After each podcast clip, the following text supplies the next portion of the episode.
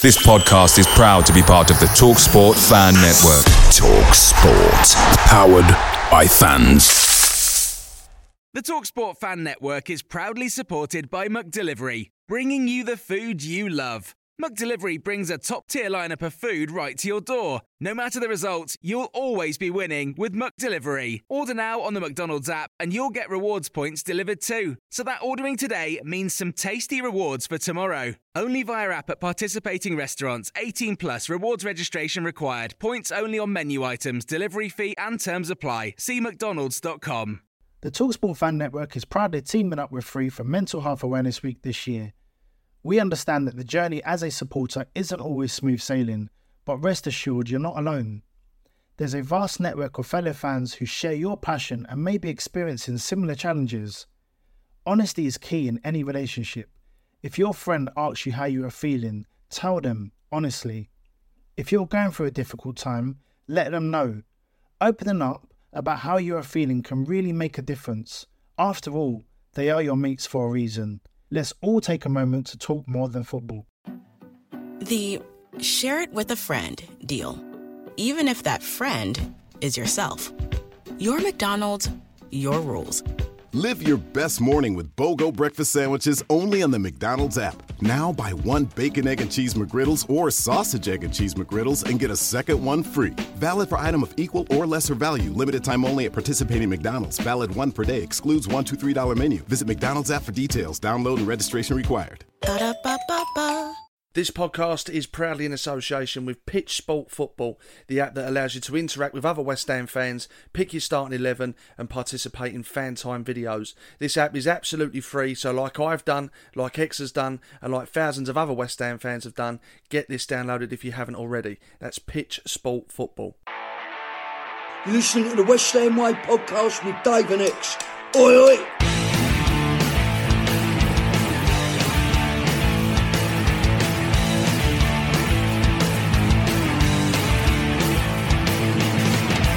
Good evening and welcome to the West Ham Way podcast with myself, Dave Walker, and Syria YTK blogger, XWH employee. The start of the new season is just days away, so how prepared are the boys going into the game against Newcastle? Is there a disharmony in the dressing room? A recent tweet from the skipper would suggest there could be. We'll be discussing Nobes' tweet and the run up to the big kick-off. We'll also be getting the thoughts of Tim Breacker before news and views from Ex and questions from our collective followers on social media. We will also be speaking to last season's winner of the West Ham Way Premier League predictions competition to see what he thinks the score will be on Saturday. That's all coming up on tonight's show.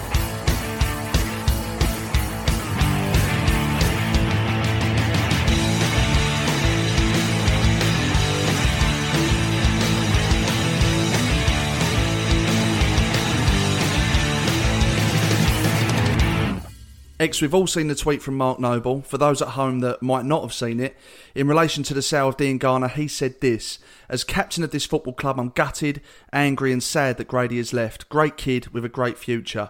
What do you think is the underlying message there, and do you think he was right to say it?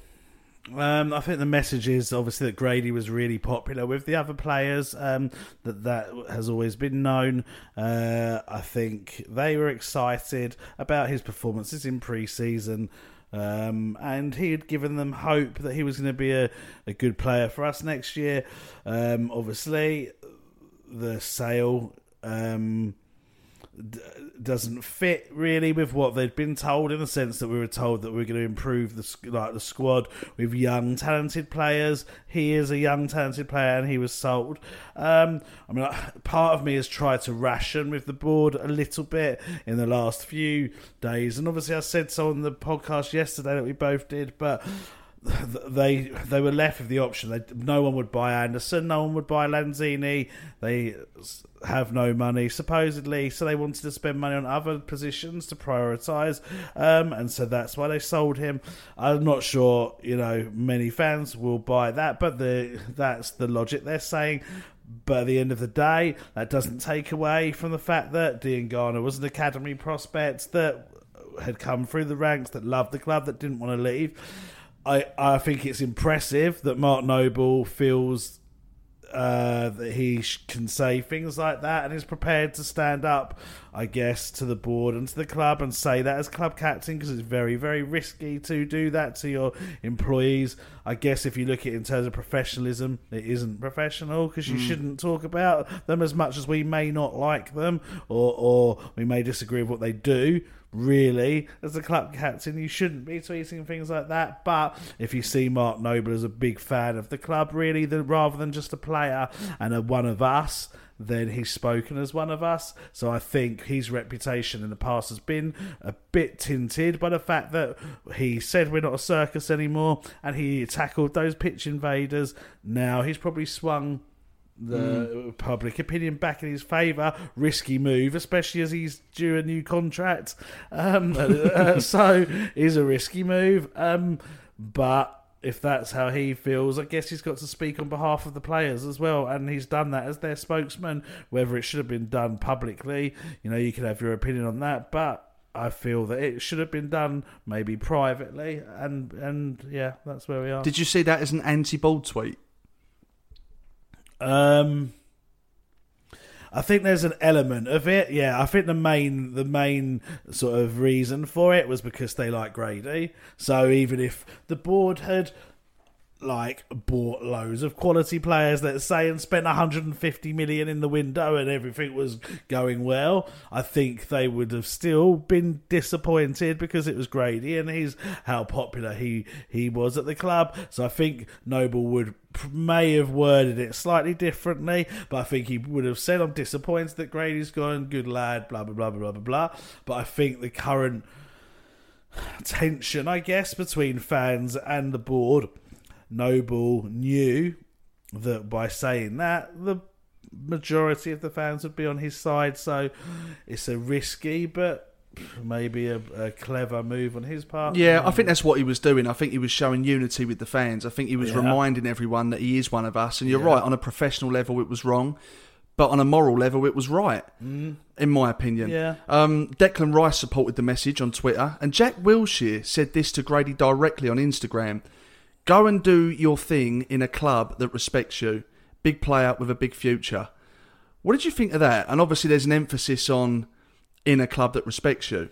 Yeah, I mean that's the key part of that tweet, isn't it? It suggests that he should have been treated better by West Ham, um, and maybe he should. It's hard to know for certain how good a player Grady is because yes, he did well at West Brom, but that is at Championship level. He played for West Ham prior to that. He played well, but both you and I would openly admit we weren't overly sold on him before. So it's hard to know how much of a loss playing wise it was. Obviously, the players feel like it was. They obviously show that they like him. Um, the respect, I guess, element is that he said he wanted to play, stay at West Ham. So the fact they still accepted a bid uh, against his wishes is the respect element. Um, but as I've said before, the club wanted to sell Anderson and Lanzini. Really, they didn't want to sell Diangana, but because Anderson and Lanzini flopped or have flopped as badly as they have recently, no one would take them. So they had no option really. No, for nows, they probably don't want to sell. No one's coming for Yarmolenko. Uh, Antonio might be played up front rather than the wing. You're not going to sell Bowen. So really, out of the options to sellable assets, he was one of them. Now, I, I'm as gutted as anyone because, as you know, I'm a big advocate of the academy and the academy me doing well. Um, and I think it was really sad that we have sold him. Um, uh, Wilshere. I'm going to say something about Wilshere in my section, um, which I won't give away now, but it will. I think it follows on from why he said that. What I'm going to say in hmm. my section as to the fact that he probably isn't feeling that positive about the club himself at hmm. this point, and was a way of maybe venting his anger as well. Hmm. because I've got to be honest, and maybe I'm on my own with this, but obviously when I saw Nobes, I say what he said. I admired it. I respected it. Um, I thought it was very brave. I thought it was courageous. I thought, you know, he showed that he was one of us, and I, and I loved that. The fact that Deck supported it with liking the tweet was great. But when I saw Wilshere pipe up, it pissed me off a little bit mm. because I thought, you know what? If I'm at a football club where I'm earning a hundred thousand pound a week and I've given nothing back in return, I am well and truly keeping my head down and my mouth fucking shut. Mm. So I actually think he's disrespectful for the, to the football club by being disrespectful to the football club, if that Yeah, makes no, I understand what you're saying. It's a fair point as well because you know he's saying go to a club that respects you. Um, he's picking up a hundred grand a week. Yeah. Um, we could argue that he needs to fuck off somewhere because Yeah. he's not respecting the club. You Yeah. know, I, I, agree with what you're saying. I, I do think it's a bit cheeky coming from him. To be to be fair, didn't a few other players like it as well from memory? Possibly, I don't know. You you know there more than I do in that respect. I think there was a couple of others. I might be wrong, but I think there was a couple of others too. It, it just shows that Diangana was as popular as he was. But I, I do, I do think that, f- but uh, fundamentally, that that you could definitely argue that there is something wrong at the club based upon those tweets. I've never seen another football club. Have their club captain and other influential, like No. their star player in No. Rice, their I don't know, most decorated player at the time in Wilshere, um, come out and slate a decision that openly. Mm. I've never seen it before. So that makes you question what exactly is going on. Mm, it's crazy, isn't it? But does it show that there is some real discontent amongst the group? And I'm worried that if it does, they'll take that into the game on Saturday. What do you think? Um, I think it could be a problem. Yeah, I think a part of the problem we've got is that players like Rice have been on international duty leading up to the to the game anyway, so they haven't had a chance to build up any kind of like tactics or or the spirit um, leading into that game when the spirit is at the moment quite negative. You know, if we'd sold Diangana, but then then the next day or two days later or whatever bought a, a decent defender, you could probably say, well, look, lads, yeah, we didn't want to sell Grady, but look what we've done in, in return. As we haven't signed anyone, it's a very important game already. It's ridiculous to say the first No, game of the season is important, I agree. but it really is because of two factors. Firstly, if we um, lose, the negativity is just going to be ramped up.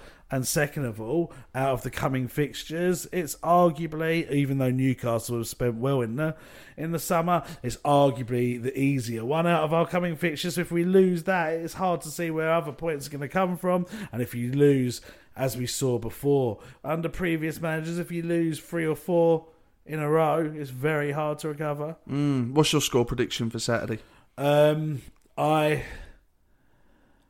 Uh, it's really hard, mate, because at the moment I don't know what the teams are. Obviously, so Newcastle have their new signings. Had enough time to bed in, so to speak. Uh, I I think I'm gonna go with a one 0 West Ham win. Okay. See, I don't want to be a negative Nancy here, Yeah. but it doesn't feel like a good time to be a West Ham fan at the moment. I do have concerns over the morale of the squad. I do have concerns over how David Moyes is feeling at the moment, and just collectively. And I, I, I don't know. Listen, I, I know it was only a friendly, but we've just conceded five at home to Bournemouth on the back of the shitstorm that happened in the week previous. Mm. and I, I, I question our mentality going into this game, and it worries me a lot. Defending was appalling. It was awful. Bournemouth. It was And- absolutely and We've already seen what Saint-Maximin, if he's available. I don't know what the Newcastle team uses, but if he's available, what he can do to our defence. Yeah, well, they've got a number of players that can hurt us. Yeah. They have also spent well. Mm. They are on the back of a decent season for them. I'm guessing that their morale is a lot higher than ours at the moment. They've got Callum Wilson. If he features, he loves scoring against West Ham. He's even said it himself. He has. Mm. So for all those reasons, I can see a defeat, which I think would be bad, bad news. For all the reasons you've just mentioned, I'm actually going to go for a 2 1 loss. Do you know what? I, I, I could really see any result here. And, you know, when you say that, usually going with a sad indication is going into a, a, new season. Generally, uh, for the third, uh, it is actually the 30th anniversary of me having a season ticket this season. My first season was 90, 91. So it is 30 years I've had a season ticket every season from what I can remember. I'm blind blindly optimistic. You know, I go into the season right. Yeah, oh come on, we're gonna have a great season. We're not great season, but we're gonna be in the top eight. We're gonna push for. We all do it, don't we? Yeah, we're gonna we'll beat Newcastle, then we'll beat this team. Blah blah blah blah. But I actually, you know, I fight put when I said one 0 there, I, I'm almost forcing myself to say that. I don't feel conviction in that scoreline, um, and that's so sad. And I'm going into the season almost not wanting the season to be here. I know it's not the same. We're not going to be able to go to the match. It's not the same buzz that you get when you've had a big break over the summer and you want to see the new signings. We haven't got any fucking new signings to see anyway. But like you know, over the new sign over the summer, there's, you can you can trick your mind almost to be really excited about things. I genuinely don't want the season to start, and the game's on at what eight o'clock on Saturday. Great, I'll be able to see it. Uh, I would usually be buzzing for this, and I'm kind of like, uh, I just have to finish my dinner a bit quicker, and it almost seems a hassle rather than something exciting. More of an obligation than something you're excited yeah, about. Like, yeah, exactly. Almost like I have to do my job. Yeah, I feel the same. I have to talk about West Ham on a podcast every week. If I don't watch that game, I won't be able to. So I almost have to watch that game. Yeah, yeah. Sad, isn't it? It's awful, mate. Mate, uh, West Ham has dominated my life. That's that is not an understatement. You know, I'm not. I've still had a season ticket for 30 years. I am still in my 30s, so I was young when I had my first season ticket. Um, it's dominated my life. For as long as I can remember, all majority of my friends I've met through West Ham. Majority of my time spent watching West Ham, talking about West Ham, tweeting about West Ham, reading about West Ham, uh, thinking about West Ham. You know, in this in the um, in the pre-season before the games had started when I was younger, I would watch the season review videos of all the years before, just so I felt like I still Yeah, had West Ham, same. and I would be gutted when that final whistle went. I thought I got football for Mm. two months, whatever it was. Now I'm like, I, I actually don't enjoy it. That's why I take breaks off Twitter. That's why I um, d- d- tend to, you know, I haven't even been on Twitter really today. I don't I haven't really read any West Ham news. The only news I know is from what sources have told me. So technically, I could be contradicting what is actually in the public domain, but because I have no interest in- at the moment on reading about it, I don't know what's being said out there, and it's mm. so sad, mate. You know, people in my life, if they was to, if I, if I was to, if I was to die tomorrow, let's say, if you was to ask people what they remember about me, I'm sure 95% to more would say I'm a big West Ham fan. And yeah, I don't particularly want to watch this anymore. I think what you're saying will resonate with a lot of West Ham fans. It certainly does with me. Let's have a chat with Tim Breacker, who joins us on the phone now. How are you, Tim? Yeah, I'm good, thanks. How are you, Dave? Yeah, I'm very well, thanks, mate. Very well. Uh, Tim, you spent a long time at West Ham, and during your time, you experienced the Bond scheme era. How does West Ham now compare to West Ham then in terms of its toxic environment? Um, yeah, I do remember the bond scheme um, debacle, for want of a better word, and it does affect the players. You know, um, we we found it really tough that season. We just got promoted, and but you could totally understand the, the supporters' thoughts behind the demonstrations. Um, it just makes it very hard as a player, especially when you're struggling, and we struggled that season.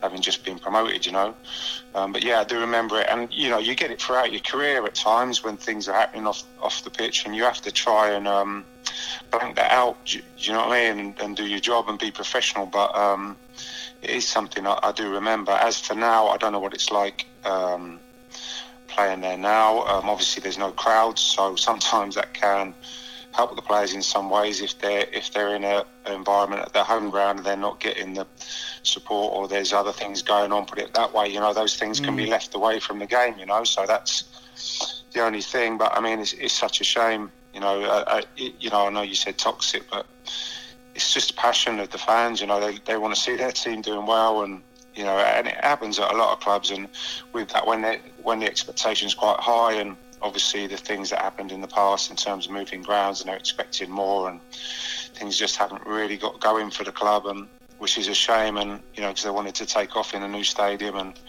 and uh, it ended well at the last one, but it just hasn't happened yet. Um, the reason for that, I, could, I couldn't tell you for sure, but maybe some injuries along the way hasn't helped. Some signings haven't come off, but um, you know, it's a it's a shame. Hopefully, they do get it going there, you know, and hopefully they get some investment and they get into that top six, which is what they, you know, that was the that was the idea with the move in the first place, wasn't it? Yeah. So, Tim, you, you've got a lot of experience in coaching young players. Um, we've just sold one of ours, and it's caused a lot of controversy. Um, what are your thoughts on the Diangana um, sale? Um, yeah, it's unfortunate when you know you've got young players like that, and um, I mean, ideally you keep hold of them and, and you give them a chance. If you know, he went out and proved himself in the championship at the top of the championship, so you're thinking if he's not going to be in your team straight away because you've got somebody ahead of him, then you maybe then you loan him out. Maybe you don't want to loan him out to a, a, team in your division, so maybe abroad or something. If you want to let him have another year developing, but um, really surprised that you know somebody at that age who's you know could achieve and, and go on and be worth a lot more money. I mean, having said that, on you know you know you never know how much the fee is exactly, but um, it sounds a lot of a lot of money. You know, it does sound a lot of money for a young lad um, who's you know done well in the championship. But unless you can use that money straight away and bring in somebody else that you need in another position, you know, and then fans sort of understand it a bit more. But and also the timing of it is right in the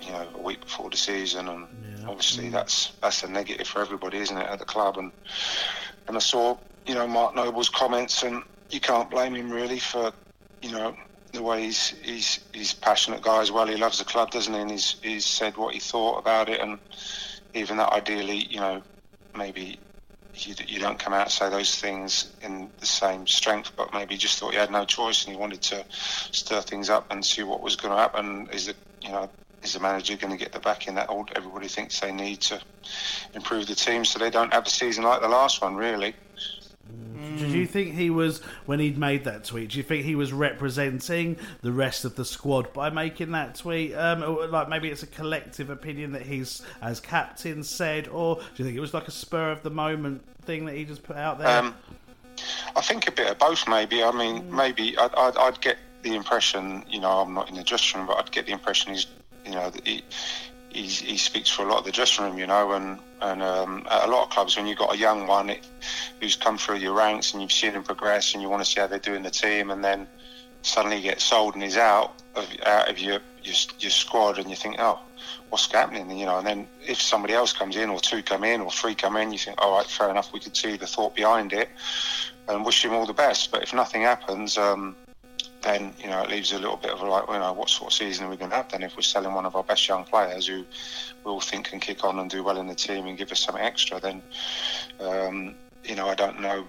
Maybe it was a bit of a, uh, a knee-jerk sort of reaction from from Mark, but um, you know he's the captain. He wears his heart on his sleeve, and he, you know everybody knows he's he's passionate about the club. He loves the club, and you know I don't know in hindsight maybe the wording might have been slightly different from his own point of view, but then I don't know. Maybe it's had the right effect, and and and um, if if there's the right reaction from above, and they do improve the team, and then you know we'll see. Time will tell. Time will tell. But the timing of it, you know, you think, oh wow. Um, it's what you don't want to be starting the season on a negative, having survived last season. Almost sometimes you can use that as a springboard to start this season well, you know. Um, so it's going to be tough. Mm. Do you think we've underachieved with the players that we have, Tim? And if so, why do you think that is?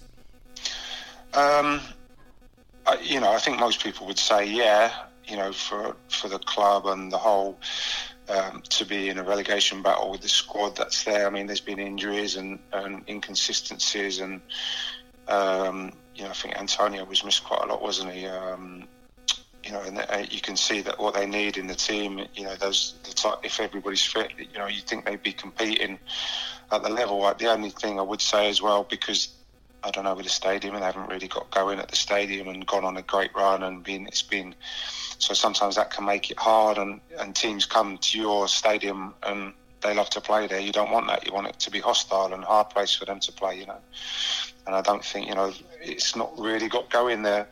Um, so maybe that and. I say a few injuries. Some players have underachieved. Maybe, maybe some of them were promised that you know we're going to be a top six side and and we're going to have investment, and that hasn't happened. So suddenly they think, you know, what's going on? And so, you know, going back to maybe Mark Noble's comment, there's a bit of that in that as well. I don't know. I don't know. Mm-hmm. But it's unfortunate. So, so if, if you were the say the manager of West Ham, um, where would you spend the money in the transfer window? Do you, do you think there's a position that we're lacking in uh, that you would spend Um, it on? Uh, well, I think centre half is one, of the- but uh, you know it's easy when you to, to, to say unless you know the players in, inside out. But uh, a dominant centre half for me is something the club's missed for quite a, a few years. You know, um, I think an out and out striker who's going to get you goals, whichever you know, again an easy one to say, but you know I'd have been interested to see if if they were in for Watkins and Wilson because I think both of them two give you a bit of pace and hopefully goals, especially Watkins. I'd love to see how he's going to do in the Premier League. Um, so I followed his career, career quite a bit, you know, scouting wise, but um, you know, those, that, that sort of top and bottom end of the pitch, I think, are vital, and I think most teams that are going to succeed need that need that goal scorer who's, you know, I wouldn't say guaranteed, but you know, you think you can get goals out of nothing, and I um, Antonio did it quite well, but I just thought is that really his position and is he going to be able to do that all season? Is he going to be your goal scorer and you're out and out centre forward? Um, and I know they've got got ones who've got physical presence up there, but to have some physical presence and some pace and goal threat is is hard to come by. So yeah, easy to say, harder to find, to be honest. Yeah, true. I also think we need a fallback team, so I don't suppose you're fit and ready for the new season, are you? by Yeah, any I'm, chance? I'm up for it. Yeah, I've done a bit of pre-season. Yeah, in the garden and a few in lockdown. I kept myself fit. Yeah, I'm ready. Just wait, waiting for the call. Uh, what are your expectations for this coming season?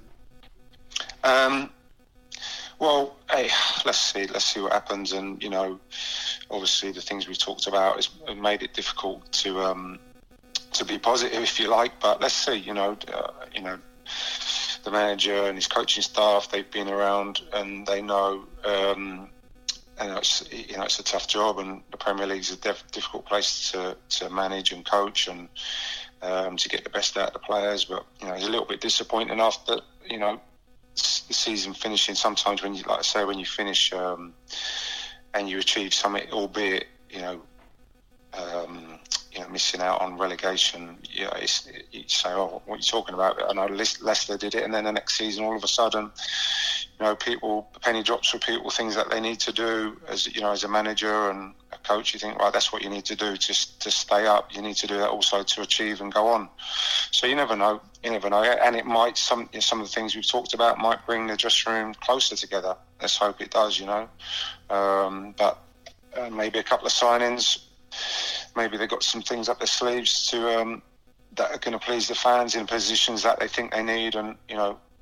Um, all of a sudden get a couple of wins and it's a different sort of outlook, you know. Mm. So, Tim, give us your prediction for Saturday against Newcastle. What's the score going to be? Um, do you know what? I think they'll beat them 2 0. Mm, Okay, I hope you're right. Yeah. yeah. And I, I will yeah, say I'm you- being you- positive. I'm being positive. Yeah, Yeah, I'm being you- positive. you- 1st game of the season, get off to a good start. Yeah. You're a very good liar, Tim, as well. I'll give that to you.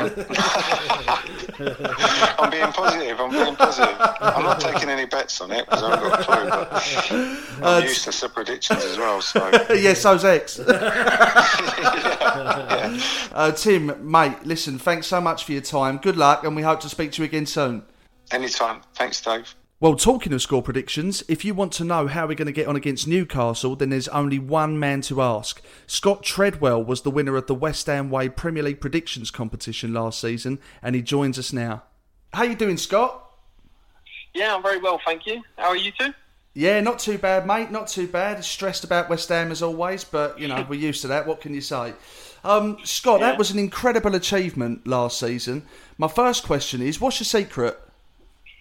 Phew, oh, I don't know, to be honest. Uh, I mean, one point in the season, I was around 50th, and I'd, I'd stopped playing for a few weeks. And um, What, one of my sorry mates to interrupt. You say and gave me sorry to interrupt, but you say that you stopped playing. So there was actually game weeks where you didn't even put some scores in. two weeks. uh, Wow, I- you still won. um, and it was, it was. I got a, yeah, I know. Um, I got a message from my mate who overtook me at the time.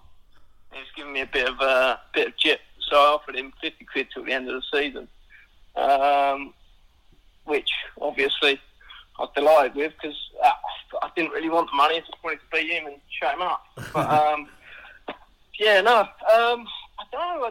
There wasn't really any method to the, to the madness, to be honest. It was just I watched match of the day on on a weekly basis and just saw teams that I was impressed with and went for results from there. Really, the the closer it got towards the end of the season and, and the higher up I was getting, I was doing a bit more research and checking the teams before they started. But yeah, that's it really. Mate, that's amazing. So no real secret, and you missed a couple of weeks in the season as well. Fucking hell, Ex, we feel shit now, don't Oh, we? yeah, espe- I, I especially do because you did better than I did. So, um, I'm trying to claim that COVID affected any real rationale to these predictions, so that's why I did so bad. But um, like, obviously, you've talked about that you um, won uh, won fifty quid off, off your mate, and obviously you won the um, the the cash prize and the various other prizes from from our game. Um, do you actually bet on football? Because if you did, you must have made a bit of a fortune this year.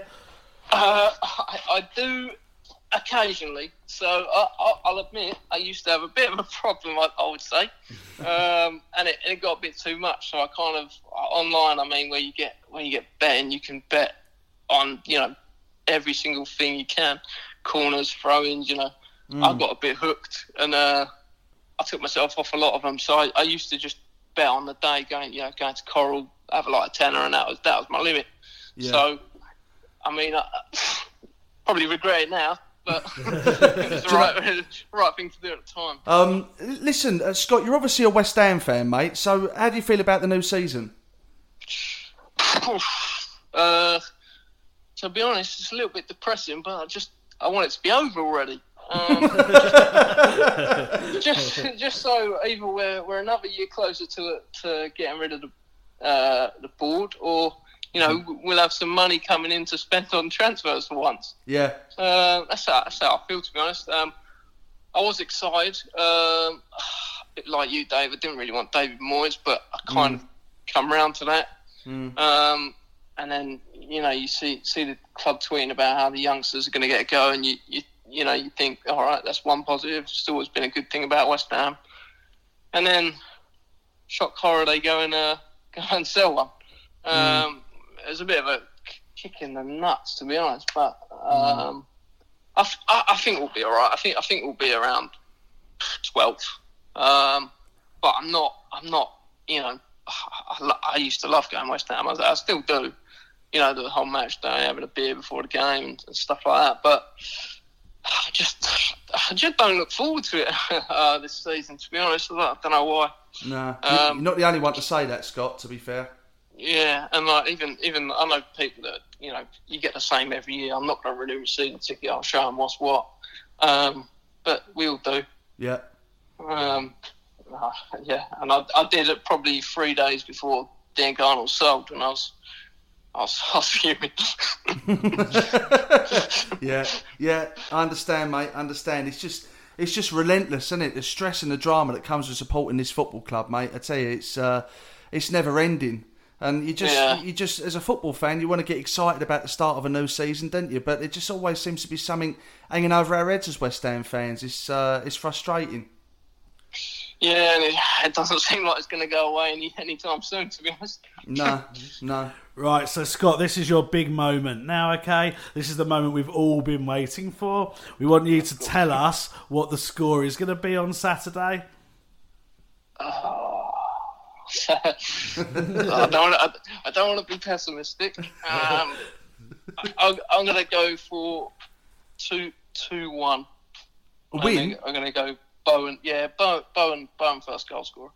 Bowen first goal scorer. Who's scoring the other one?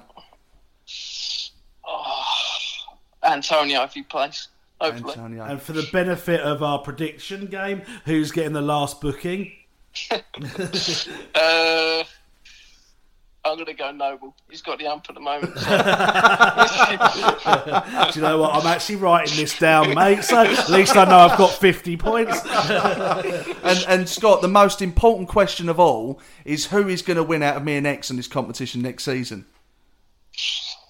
I mean, history don't lie. I don't think. But Right, we're ending that. call. I like you, would Scott. say- See you later, Scott. Bye, Scott.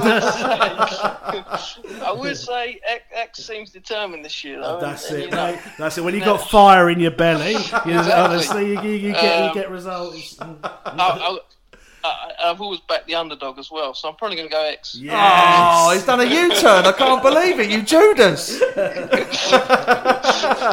um, listen, Scott. Thanks so much for coming on, mate. We wish you all the best of luck for next season. You are the man to beat, and who knows, maybe you'll be on again this time next year, pal. Yeah, no, thank, thanks for having me on, guys. Brilliant. It's been a pleasure. Look after yourself, Scott. All the Yeah, best, pal. And you. Bye, mate.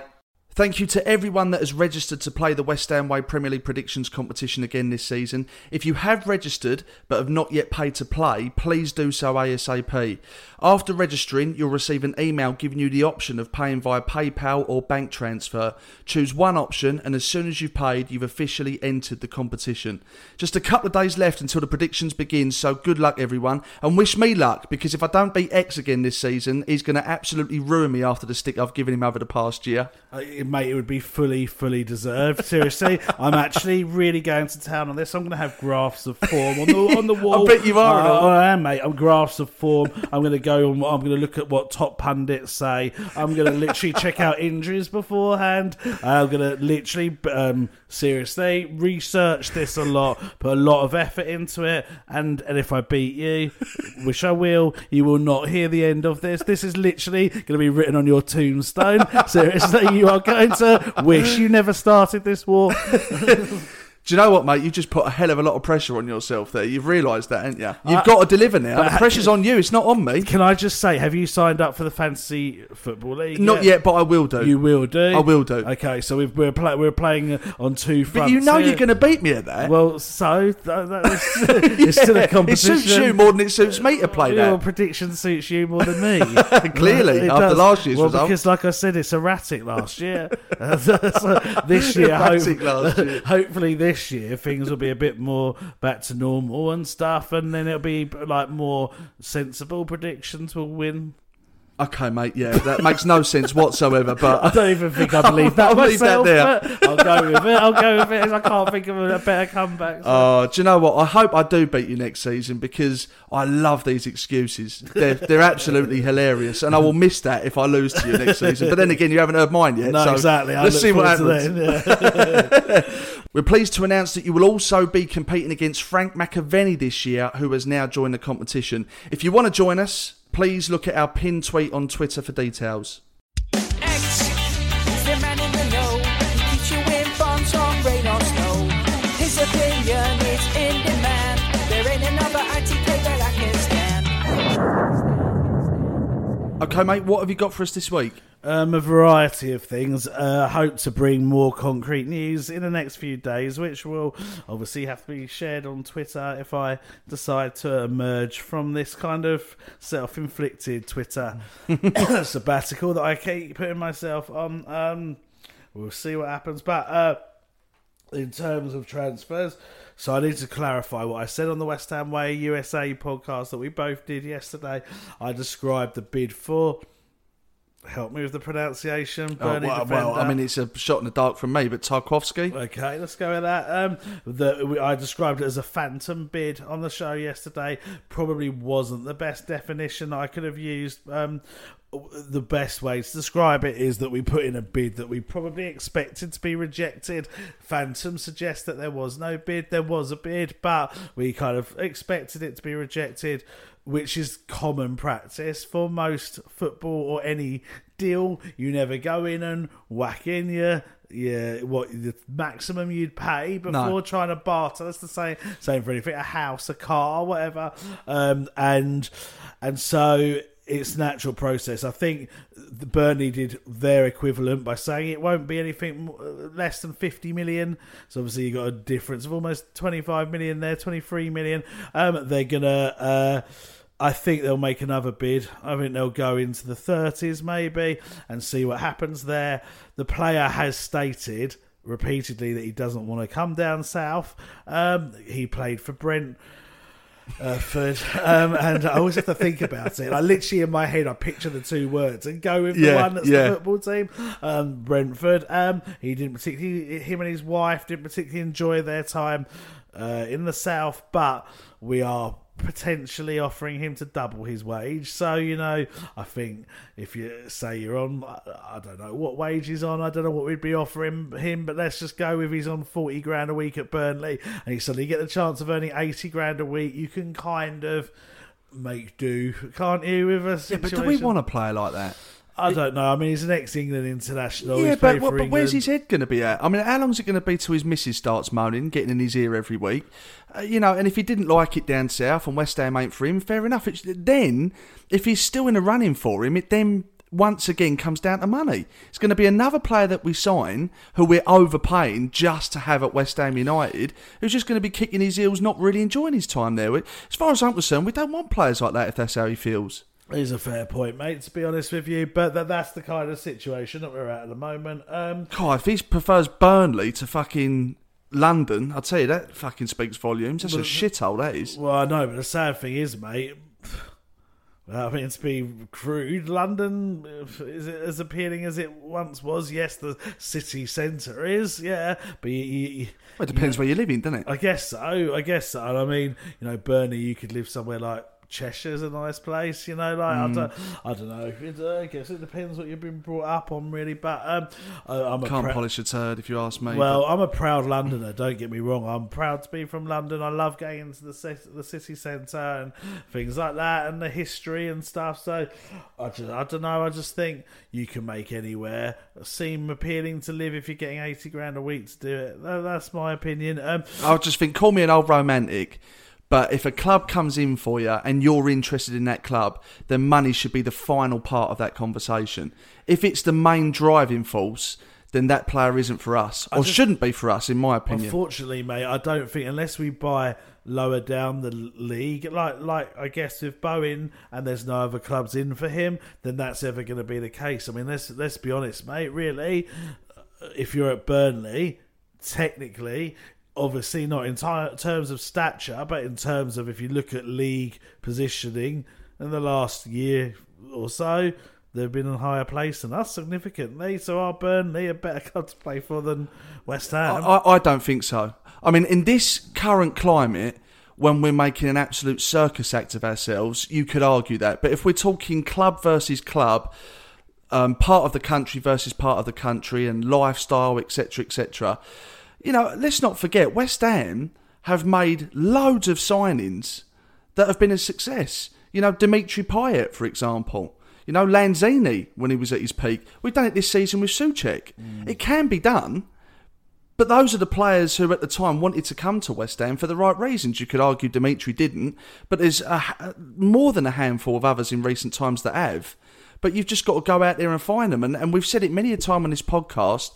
You've got to question the player's mentality, attitude, and motivation and enthusiasm to come to West Ham, as well as his ability, because we've made that mistake too many times in the past. I, I and, and Tarkowski's up there for me, based on what you've said, as that type of character. Because if we offer him 120 grand a week and he signs, what does that say about his motivation to play for West Ham? I agree, and I, I agree with what you're saying. But to be fair, mate, I don't know if we was to sign any player from the Premier League at this point. Bearing in mind he is technically classified as a, I'd say a top centre back, but a very good centre back of England international quality.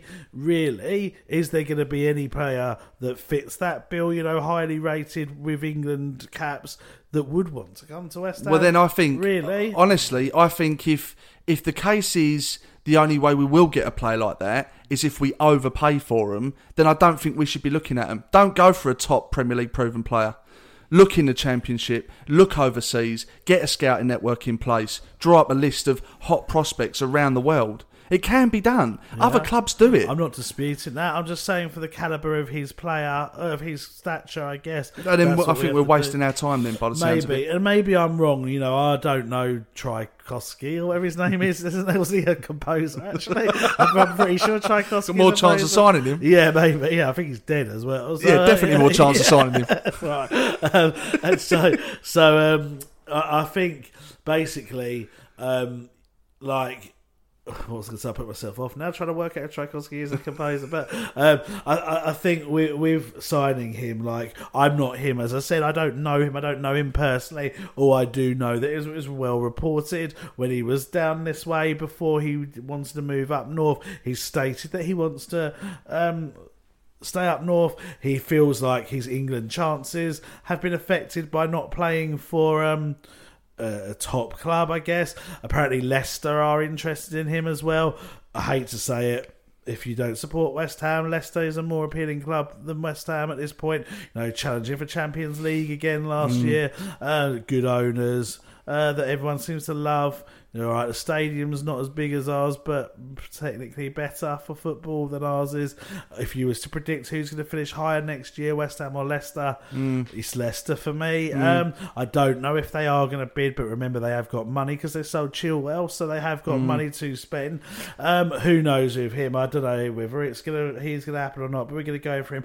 I have been assured. Now, I please don't quote me on this because when West Ham don't seem to sign players or things go bad in the window or don't happen, it somehow seems to be linked back to being my fault by some people. I am stating on here I cannot prove this and I cannot vouch for it, but I am reassured. Well, I've been yeah reassured. I guess is the word or assured. Sorry, not reassured. Assured by people at the very top that we will make signings this window. Who they are and whether they're good ones, I can't tell you. But I am assured that we will not get to um, the end of the window with us having not made any signings. Now we do want a centre back, as I, as obvious from the Burnley player. We want a left back, a right back. I have been given a list of names for the left back and right back, none of which are close. Uh, looking at the list of left backs, the most appealing one to me, therefore probably the most unrealistic one of getting, is a fella called Robin Gosens, who plays for Atalanta. Um, he's been linked. He was linked with Chelsea before they signed Chilwell. Um, he's got seems to have a looking at Wikipedia seems to have a decent goals record. I don't know the fella particularly, but looking at the reports, he seems to be quite highly rated. Therefore, I'd imagine he costs a lot of money. Therefore, I would imagine we won't get him. Um, but he's a name amongst a list of other names I was given that I don't think is worth sharing at this point because I'm very conscious of um, the st- toxicness of Twitter. So if I put names out there and they don't happen, I become a fraud. But I can only go on what what is what is given to me. Yeah, that's fine. So I think I'll leave it until it's a bit closer. Um, in terms of uh, a big news in terms of a player that will be leaving, I think this window um, is Jack Wilshere. They want to pay him off. They've offered to pay him off. They are trying really hard to get him off the wages before the window closes. Um, so there is a strong chance that Wilshere will not be a player beyond the um, deadline uh, window. I mean, we could get rid of him whenever we want to, but obviously, if we can get rid of him now, then that frees up wages that we could put towards someone else. Mm. So I do believe the club want Yeah, to move him. and I don't blame 'em. And this is what links back to what I was saying earlier in the first section about Yeah. when you said Jack Wilshere and and why has he said that? Well, I think that he probably knows, and in fact, I'd be almost certain to say that he knows that the club are trying to move him on, get rid of him. I've reported it on this podcast many times before. So if you know that the club's doing that to you personally, that's the disrespect. Um, Well, uh, from where I'm sitting, what the club has done for him is pay him a pretty penny for doing fuck all over the last I Christ mean, knows how long we've how- had him. Oh, yeah. So I think you've got to show some respect and a bit of class, really, because he's been laughing at the face of this football club since he's joined. So to make shitty little comments fault, like though, that. mate? If you're an injury prone, Yeah, but at the yeah, but at the same time, it might not be his fault that he's an injury-prone player. But if I can only put myself in his body and think to myself, whether it's my fault or not, I am taking a hell of a lot of money from West Ham United for giving nothing back in return. Now, the least I could do is not bring a negative attention to myself or pipe up or say something inappropriate or do pranking videos jumping out of a fucking tumble dryer winding up my teammates when I'm doing nothing and the chips are down with the side. Yeah, true. So if I was Jack Wilshere, I would just shut my mouth. Just say nothing, keep your head down and take that 100 grand a week and enjoy it because it's incredible how he's the touch that he's got at West Ham. Yeah. It is. I mean, it's ridiculous. He And I, and I find it really disrespectful, personally, that he said that to Grady.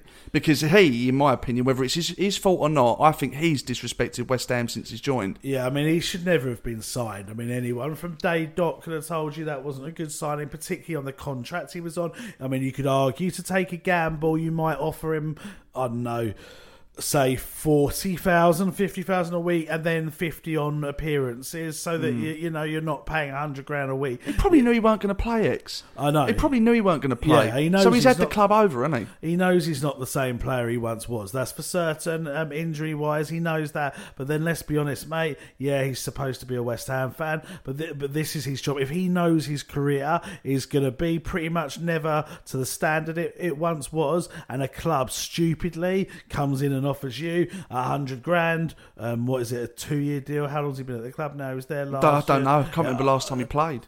Two years, it must be. Yeah, it must be. This must be his second year, I think. Or was it his third year?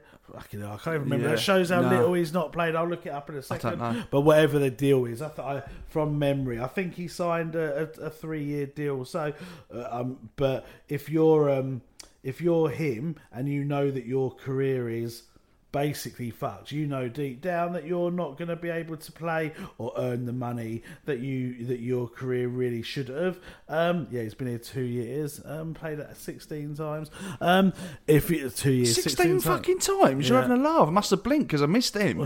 Come on, that's over- 16 appearances. That's over as a sub. Um, uh, some would have been a sub, wouldn't they? Oh, they must have been five or ten minute burstings. So I would never have said 16 he appearances. clocks up a few in lockdown, didn't he? Like he came on for the odd minute here or there. Mm. Um, I um, I think uh, you, if you're Jack Wilshere and you're not thinking about you know West Ham, you're thinking about your family. You know he's got kids, got a wife, and you know that your knees or whatever it is, his ankles that are, are buggered. If a club stupidly comes in and offers you hundred grand a, a week for a three year deal, okay, you would like to think the moral side might say, "Oh no, I shouldn't do that." But realistically, who is going to do that? I don't blame him for taking it. Yeah. I don't blame him for taking it because I think any man with a family, as you're describing, would do to protect your own futures. Yes. But one thing I wouldn't do if I've taken the piss with my employer, especially employer that you claim to be a fan of, i.e. West Ham, is bite the hand that feeds me.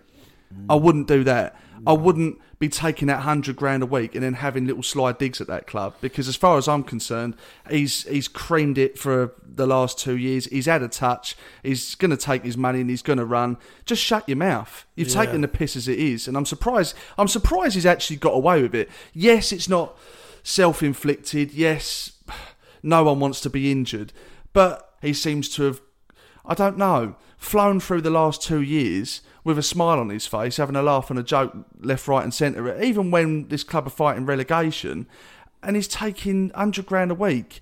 And all you ever hear from him, like I say, these stupid prank videos and these little comments about having a pop at the club. Uh, Why are you having a pop at the club when they've literally set you up for life for nothing in return? That I don't know. For me personally, as a human being, that doesn't sit well with me, and I can't wait to see the back of him. To be honest, a fucking waste of time that was. Yeah. Um, uh, do you want to make your opinions more clear on Wilshere, Well, please, for this? hopefully that was clear, and hopefully he's fucking listening as well. um, so, uh, better news for midfield players. Soucek um, has had to quarantine, I think, because he was around a player uh, that had COVID, I think. I'm not actually sure the reason why it's a quarantine. I'm not even going to try and lie. It might have been because he was in the Czech Republic and you have to quarantine if you've been there. I don't know the reason he was quarantined, but he was. Um, he is available for Saturday. Um, whether they play him or not, I don't know because obviously he hasn't been able to train. So it would be a gamble in that respect, but he is available, uh, as is all of the players that have been on international duty. Again, you look at the situation with Declan Rice, he's been injured up until he went away with England, played two games, 90 minutes in both from memory, um, in quick succession. And then they're going to probably expect him to play on Saturday as well. Yes, you would expect all professional footballers to be able to do that, but it's not ideal preparation really. But Soucek is available because they've um, they've gone down the. Uh, I think so. Like they've gone down the Czech rules for quarantining rather than the UK rules for quarantine, and there's a loophole where you can get around it. Right. that. I'm not an expert on it, but it's something along those lines. Um, we're going to play Charlton in the Carabao Cup. At least one youngster will feature in that game. Speaking of the youngsters, they played Southend yesterday and won 3 1. All three goals were really good. I don't know if you've seen them. No, I haven't, actually. Um, Mi- Mipo Odubeko. He's a forward that we got from Manchester United. I broke exclusively on this show, and I'm quite proud of it because I think he's looking like he could be a big name for the future. Um, he scored two goals. He's a forward. We got him from Manchester United last year. Had a great pedigree in terms of goals to game ratio, but felt and understandably that he was always in the shadows of Greenwood. Now, Greenwood, in my opinion, is one of the best English talents I have seen in a long time. I think he's a brilliant player. So to be in the shadow of him is nothing to be ashamed of. He scored one of the finishes, both kind of side foots into the uh, corner from memory, but certainly the first one, long way out, just bang right into the corner, side footed, great finish. Conor Coventry scored the third goal, which was also nice. Keeper headed it out of the area, and he kind of volleyed it over the keeper into the empty net. Um, so you know that's exciting, I guess.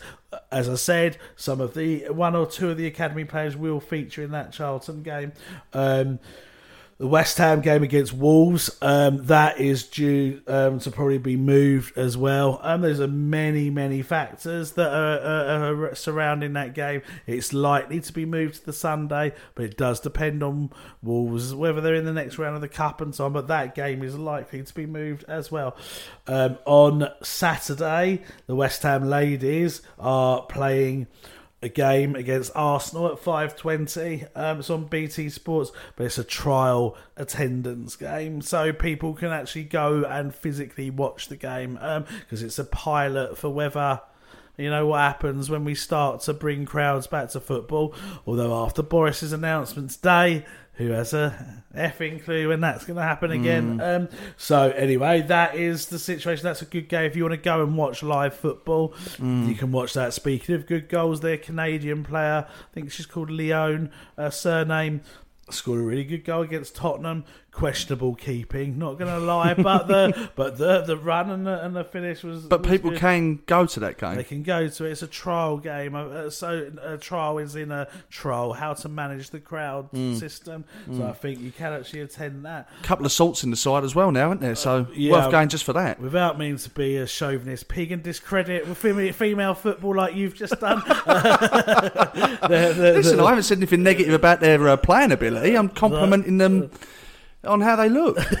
I must Nothing wrong with that. No, I must admit. Nowadays, I think I'd rather have a team poster of the West Ham ladies up on my wall than uh, than uh, of the men's team.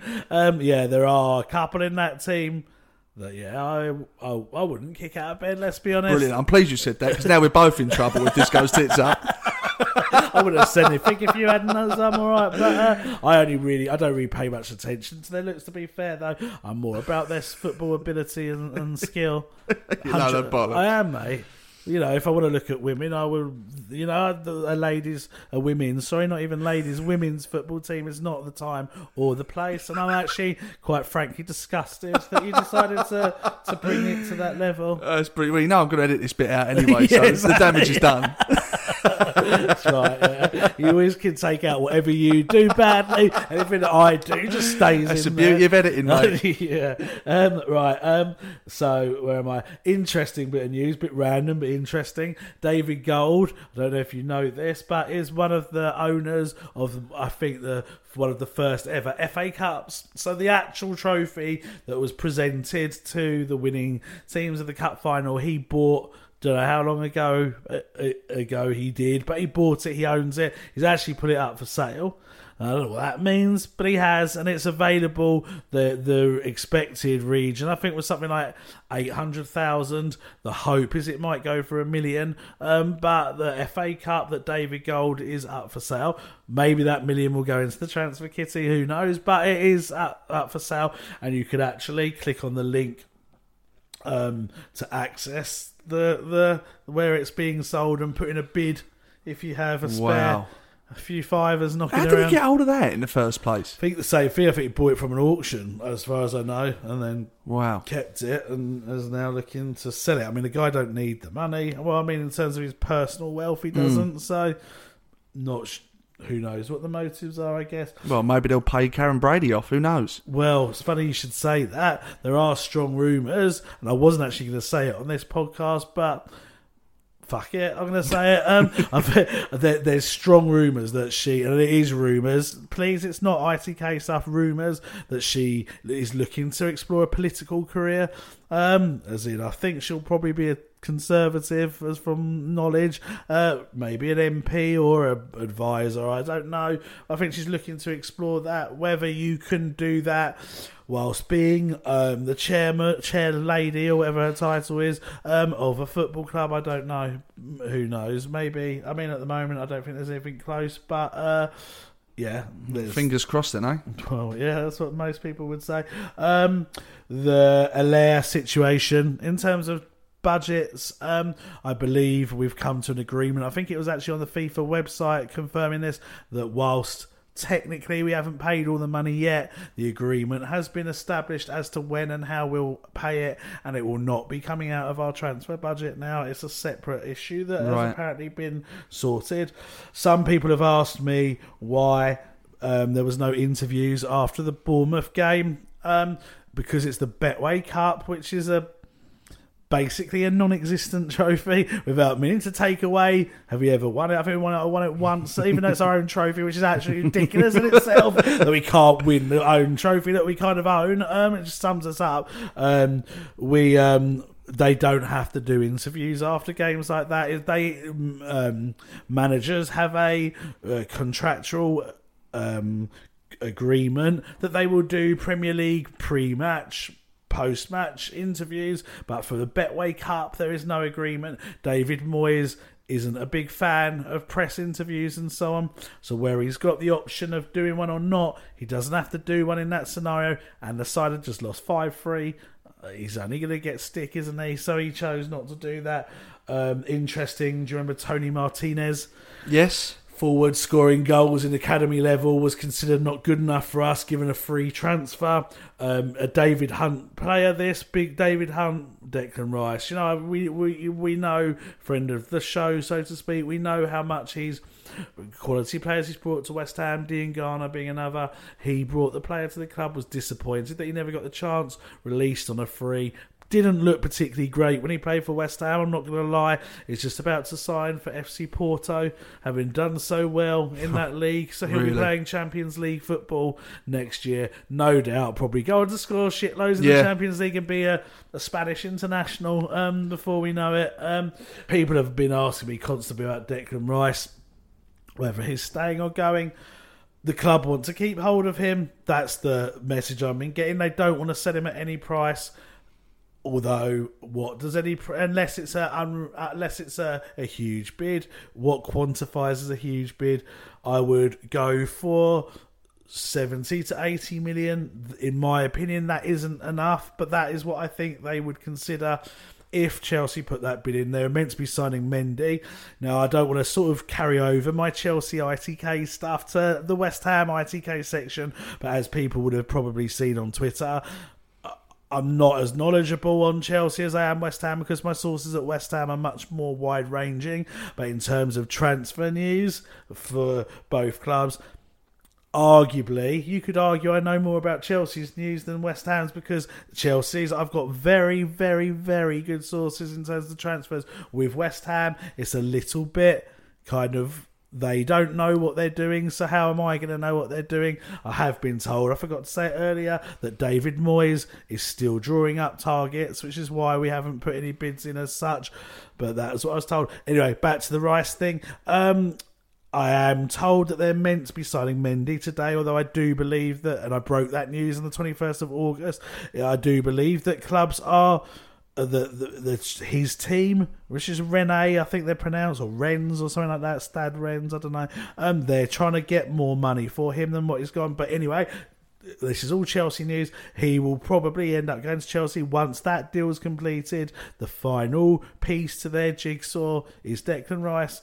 Now they're going to leave it short, which is what I've said in terms of the deadline closing. That I think if West Ham accept a bid, and it's if West Ham accepts a bid, then he wouldn't. He will go because it'll be like Diangana. You realise then that you've got no choice, and also it'd be going to a much bigger club where he's going to challenge for the league, Champions League, keep his England career going. A club that he's supported, his family has all his life. He would never push for a move, in, as in he wouldn't do a Jermaine Defoe or whatever and slap in a transfer request. But if a bid comes in, I think we will struggle to hold on to him. Mm. But we shall see. A bid might not come in at the moment. Who knows? That I've not said anything revelational there on Rice. Most people know that anyhow. It's something I've been saying for over a year on the podcast. If and when a Chelsea bid comes in, we're in a bit of bother. We haven't had that bid yet, but I sense that that bid is in, imminent now.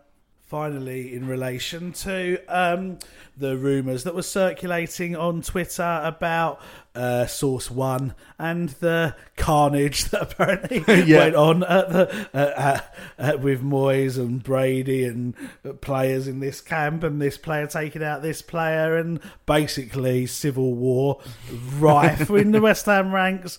Unfortunately, Source One needs to move on. I think uh, Source One is inaccurate. Source One has completely fabricated a story. I'll be, I'll give Source Source One his dues. That story went crazy, and I was getting hundreds of messages about it. Um, I even had friends I haven't spoke to. This is no word of a lie. I didn't even know my number anymore. Getting WhatsApp, some people were saying to me like, "Is this true? Is this is this not?"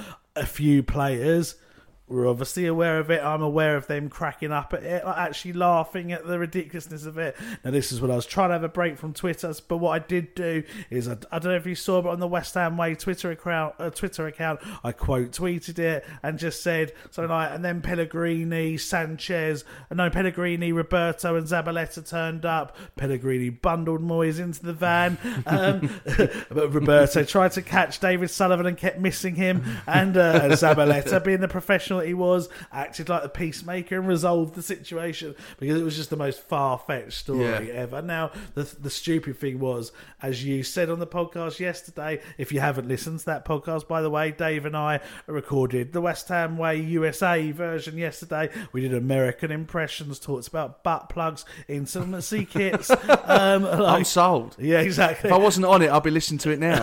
Food, all sorts on that. So if you want a bit And a bit of West Ham as well, for slight those bit of West interested. But more those things. if you want to talk, if you want to hear that, then do our Vegas experiences and stuff. Listen to it, and Brawley and um, Tony are top blokes. So yeah, it was, it was a great, um, great show. But um, as you said on that, mate, like. Um, did you say I've lost my train of thought now? Uh, you, you- Well, I said that straight away. I knew it was bollocks because Karren Brady doesn't interact with any of the players anyway. Yeah. And plus, you know, as part of that story, they said that there was training sessions in the morning of the Saturday, but they wouldn't have had those training sessions because they had the game in the afternoon. Yeah, exactly. And it was just, it was, it was obviously, And it was far fetched in general anyway, wasn't it? Oh, what I've remembered what I was going to say now is you said strangely you could believe it because Yeah. you could because that Yeah. is what West Because Ham is you- like. You can now believe the unbelievable at West Yeah, Ham. exactly. Because So- it's such a crazy ride that we're always and on. And that's why Source One will get always get attention because Source One can put stuff out like that, which is ridiculous, Mm. but people will genuinely not do what they should do and go, "Oh yeah, right." That's bullshit. They Mm. will, they will believe it because it is believable when it Mm. comes to West Ham. Mm. And the other rumor circulating was that David Moyes is going to resign uh, on Friday. Now, again, that I don't know where that came from. Really, um, if he was going to do that, what? Why Friday? Like, what? what is the significance of Friday? Why not do it before? You know, Mm, mm. Uh, David Moyes, as I said on the show yesterday, is on a contract where if he resigns, he will lose all his money Mm. and get no compensation if he st- and there's, it's not like he could resign and walk into another job. Let's That's be right. honest, been unemployed since the last time West Ham um, appointed him, um, so he's not going to do that. Um, and yeah, it's just not true. I mean, I, I will hold my hands up if he resigns on Friday and say, "Look, I had no idea," but he's been at the training ground. He's been messaging the players. Why the hell would you be doing that if you're going to walk out on Friday? Mm. Like, it's just very, very bizarre. So yeah, I, I think I just was going to clear those up. Yeah, the weird and wonderful world of West Ham United, eh? Mm. Very informative as always, mate. Thank you very much.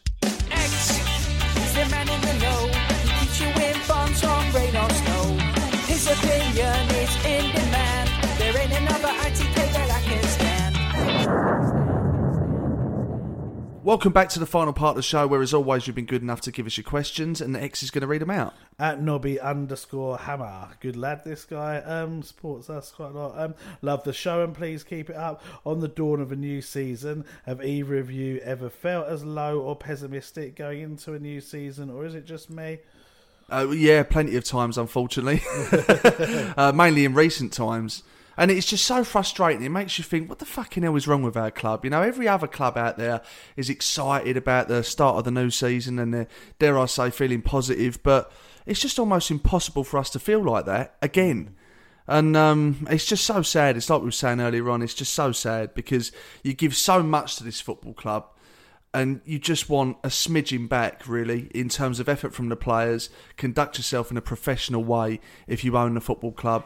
Be the best that you can be in terms of a manager, and just go out there and, and try and win a game of football and entertain in the process. But it just seems like we struggle to tick all of those boxes at times, and it's just so frustrating to be a West Ham fan. And like you said earlier, you know, there's a part of me that don't want the season to start because no doubt we're just going to be stacked with stress as soon as we kick a ball against Newcastle. And if we lose a game, I dread to think what it's going to be like after. Mm, I agree with you. I mean, it's odd because before we sold Diangana, I was beginning to convince myself that I was looking forward to the season. You know, Grady being in there, linking up with Haller, maybe he'll start to perform. Mm. Uh, you know, maybe we don't need any more signings because Grady's like a new one, and then obviously we need a few new defenders. But if we could add maybe one or two on top of what we already had, because we were do, playing quite well um, during lockdown, then I um, I was convincing myself that I was looking forward to it, but I, I seem to have been hit again that I'm not looking forward to it. Yeah. Um, and I think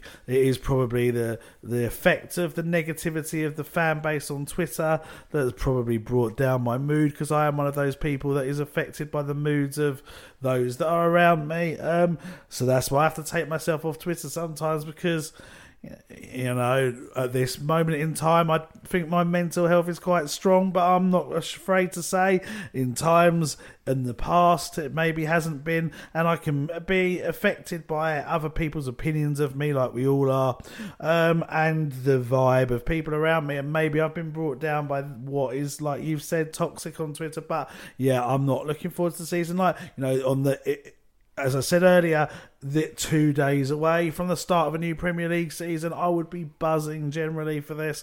I think it doesn't help that we can't go to the games, we can't do the events, and we can't do all the things that we Mm. and go for a drink before and after. I, I think that that doesn't help things. But on the flip side, I think the the situation at the club doesn't help either, Mhm. which is sad. Mm. Um, another good bloke, this at football typo is actually a Sheffield Wednesday fan. Used Yes, I know you're talking about Good to lad. be- yeah, good lad. Used to be a Sheffield Wednesday ITK. I think his sources may have left now, or certainly aren't uh, like what they once were. But he was, and he's also someone who's advocated a lot against mental health. Um, you know, trying to support. I mean, mental health charities. Really good bloke. Uh, uh, has written some good articles on West Ham. Actually, as a neutral fan. Nice. Um, would X and Dave be happy to sell Declan for 75 million if David Moyes could um, invest the money as well as that from the sale of Grady into improving the squad? Part of me thinks yes, because I know the salad Declan Rice is inevitable and we probably can't do anything about it. If it was genuinely optional and we could keep Deck and Deck would want to stay, then I would keep Deck because I, I can't remember the last time I saw a player of his quality in that position at this club since Michael Carrick, and I think he's better than Michael Carrick was. Mm, mm. So I would rather keep him. But if we're living in a real world now where inevitably he is going to go, then I think 75 million along with the 20 for Grady, 95. Am I overly confident that Moyes will spend it in the right way? Am I overly confident that players would want to come to West Ham in the current climate, the way that we present ourselves as a football club? I don't know. But yeah, I, th- I think I would do because I'm resigned to the fact that Deck's going to leave whether we like it or not. Yeah. Um, yeah, like you said, given the choice of keeping him or not keeping him, uh, I would keep him. Uh, given the choice of a hundred million um, going to Moyes and or selling Rice and Moyes being able to spend it correctly, I would be torn maybe if I thought we would invest properly.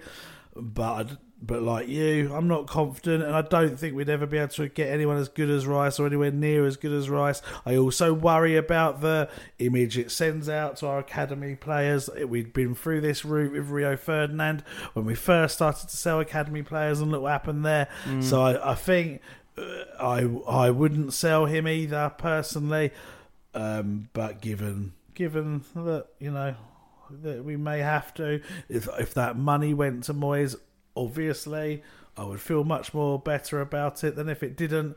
In terms of it went to our budget, but whether it all will go to Moyes is the highly questionable thing at the moment. Um, at Trusky, X and Dave, do you know if the club Sky London Stadium have upgraded the crowd noise to a loud constant boo to make sure it's realistic? Yeah, they should do, shouldn't they? Because it could do a bit of realism during this time. I mean, Yeah. the, the artificial crowd noises have made me laugh I actually know, at I find times. them amusing at times. What I, the ones I find amusing is when the ball's like it's clearly not a goal, and then the crowd suddenly go, "Oh, Yeah. like that," you know, just after it. And what I also find amusing was I can't remember what game it was. I think it was. I don't know. My, my, I want to say Watford, maybe, but like literally the minute the whistle went, and I think they might have actually got a semi decent result at the time, possibly. I can't remember, but literally the crowd went boo. Like, uh, It was like really quite harsh. You know? I think more harsh than an actual crowd would have been. So I'd, I'd like to know what the director was thinking on that. Yeah, yeah. I can't remember what game it was now, but I saw some player shoot this ball about fucking 80 yards over the bar. It was like an Antonio special, and all of a sudden his crowd went, oh! Yeah, exactly. So fucking, what game are you watching? well, they're clearly not watching the game, but like, I bet Yeah, you would love. true. I bet you would love that job, like you know, doing the sound effects and stuff. You'd blatantly drop in a few like boos and cheers in inappropriate Yeah, places yeah, and stuff. yeah. God, yeah. Be in my element. Yeah, exactly. Um, so this is at youngie underscore three one five.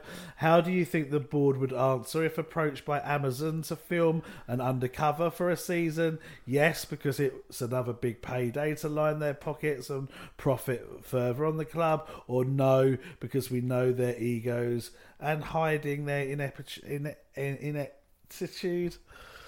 Uh, yeah, I don't think they would do it. No, I think can't. they'd be too scared of, of what would come across on there, to be honest. Hundred percent. I mean, obviously Jack's done the ladies one, so he has kind of done a semi-equivalent. But I think in terms of how he's doing at the ladies and and his success rate, I would say he's more successful than in his dad equivalently. Yeah. So he probably looks quite. I haven't watched the latest series. No, I I did haven't. watch the. First couple, he comes across quite well in that. I Yeah, think. he Um, does. I think Jack would anyway because I think it is harsh to judge your your judge someone upon their dad. I think that is Yeah. really harsh. And as much as I love my dad, as I've said before, if we were, we would have different strategies to how to manage people. Yeah. that's for sure. Um, and um, he, uh, so I do think it is harsh to judge him on that. But I think they're probably, as it's the BBC, I think that do it. They're probably in a bit more control of to what the content is that goes out. Whereas Mm. I think Amazon or Netflix or like the equivalent probably want the more raw, controversial stuff. And you know, if that was at West Ham, Mm. then God knows what would come out. Uh, it, it- it scares me to think, think. of the PR disaster that come out anyway. Yeah, without that program. I know, yeah. so I actually dread to think what would come out. Um, this is uh, T.J. Sullivan, 1987. We've actually answered this question. Sorry, mate, but it's about um, Moyes and the Brady, the source A information. So Yeah. have already answered that. Um, at Faux Chezzy 101, will West Ham realistically survive a relegation battle without any signings? Will GSB sell West Ham before 2023, in your opinion? Thanks, X and Dave, for the fantastic weekly content. Long time listener, first time asking a question. Would love a shout out. Ah. Well, there's your shout out there for your for your question. Thanks, so mate. Mate. you, mate. We really Always- appreciate that. Always good to have people sending in questions for the first Yeah. time. Um, do you want to answer, mate? Yeah, I mean, in my opinion, I I, I, I don't know why. Probably because I'm naive and I'm steeped in false positivity hidden in me somewhere. But I don't think we'll get relegated this season. I do think we've got too much quality. I don't think we'll see that week after week like we should do. But I think we'll see it probably in typical West Ham fashion when we least expect to see it. So, for example, we'll go and meet, beat Man United away, or we'll go and get a result at Tottenham, or we'll beat Chelsea, like we often do. So, when we decide to turn up, then we can beat anyone. We've proved it. So, we'll see that again this season, I think. But once again, I believe, and I, I hope I'm wrong, I believe that consistency will haunt us once again this season. So, I, I do think it's going to be a tough ride this season. I did predict on the podcast last night actually that we'd finish 14th. I think you predicted lower than that. I think it's going to be a 15th, struggle. I, I don't. I don't think we'll go down, but um, I don't think it's going to be a great season. I'm afraid. No, to be fair, I can't argue with that, mate. I think that's exactly the same as what you've Mm. said. I don't think. Even, I think we will sign players, so that kind of uh, Uh, obviously means that it's a different question. But even if we didn't sign players, I do think we will still stay up. Again, maybe I'm being blindly optimistic, but I think the team hasn't changed. Since the team that kept us up post COVID, Diangana wasn't there. He's been sold. Ajeti, Hugo wasn't there. Ajeti never played. So there's no difference to Mm. the team. No injuries, as far as I know, um, from memory, that I can think of that are going to affect the the selection he can put out. So, in my opinion, there's no reason that we can't get results. Just we won't Yeah. do much. In relation to the bold, whether they'll sell before 2023, I just don't think there's any chance. And the reason I think that is because, uh, as you said, the club is up for sale potentially for 800 million pounds. That's the price they've put against this club should they sell before 2023 because of some financial loopholes that they would have to take care of. But firstly, I, I, I mean, I don't know what top football clubs are worth, but that sounds pricey to me for West Ham. Um, but if we know that's the that's the situation, surely investors are going to know that as well. So as investors, you're sitting there thinking, well, I can pay eight hundred million pound now, or I can wait two years and probably pay near enough half that. Exactly. What would you do? Exactly, hundred percent. So there's no way they'll be gone between, before 2023. No, I mean they want to get an investor. I said again, uh, sorry to those that have listened to us yesterday because it is hard to do two news podcasts Yeah, two course. days in a row. Um, but they do want a ten percent investor to come in, buy ten percent, invest in players, and then potentially maybe make an offer in the future. But um, whether that will happen or not, I don't know. There is an interest, as I said before, in America, certainly, but whether it will happen, I don't know. Um, at Mark Watts 19, what do you think the real turning point was for GSB before? There was no turning back, no way back. For me, it was the first summer in the Olympic Stadium after getting into the Europa um, Cup. They had the best platform possible to kick on and fulfill their promises. Instead, it was more freebies and punts. Mm. It's interesting because I think everyone probably had a different turning point. And I think, you know, quite a few people got to the same turning point. Maybe that was announcing the sale of Upton Park, maybe. There was a hell of a lot of people that went against them at that point and have been ever since. I can only talk personally. And for me, when I thought enough was enough and I felt that they couldn't take this club any further, in fact, I decided that they were at that point holding the club back and doing more harm than good was when they reappointed David Moyes. Hmm. For me, after they had a crack at success with Pellegrini, with over a £100 million in the transfer window, and that didn't work out, to then fall back to David Moyes, and then we're looking at relegation again. That was my personal turning point, and there's no way back for me now. I, I mm. I can't see it. You look at the the club as a whole, the strategy, the structure, the PR, the people that run this football club, the the lack of investment, the training facilities. I mean, it is endless. Collectively, when it comes to running a football club, I don't believe they know what they're doing. I don't believe that. Actually, uh, let me take that back. I, I don't think they're absolutely clueless because the club isn't in financial ruin. Um, we do have a good squad of players, But to take us to the next level that they made us believe they could take us to, I don't think there's any chance of that.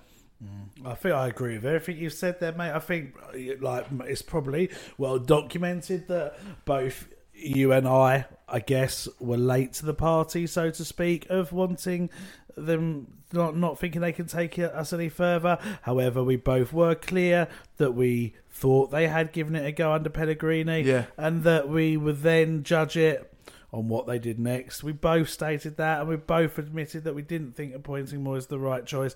I think now, given the fact that um, there is no other options that want to come, I'm going to give Moyes a chance to prove to me that he deserves the job. Um, but yeah, I think that was the moment for me as well. So yeah, I agree.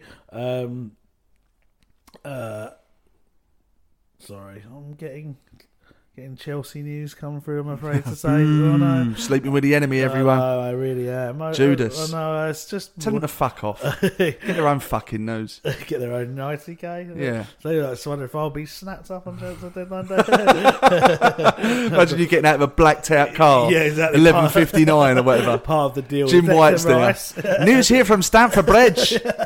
Just in, ex WH employee is now ex Chelsea employee. The deal is done. That's a great He's ditched Dave Walker, who is now homeless and sucking dick for money. That's an exclusive.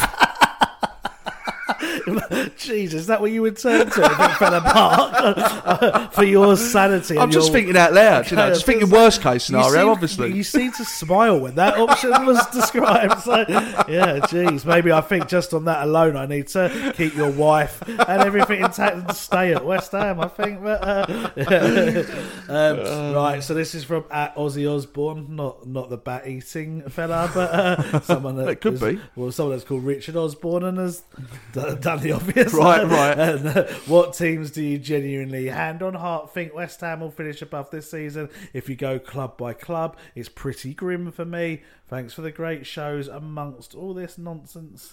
Uh, yeah, thanks, mate. Which three teams do We're think both saying West finish Ham are going to stay up, so who's going to go down? right. Um. Oh God. Yeah. I mean, it, I think Fulham. Yeah, I would go with that. I think West Brom. Yeah.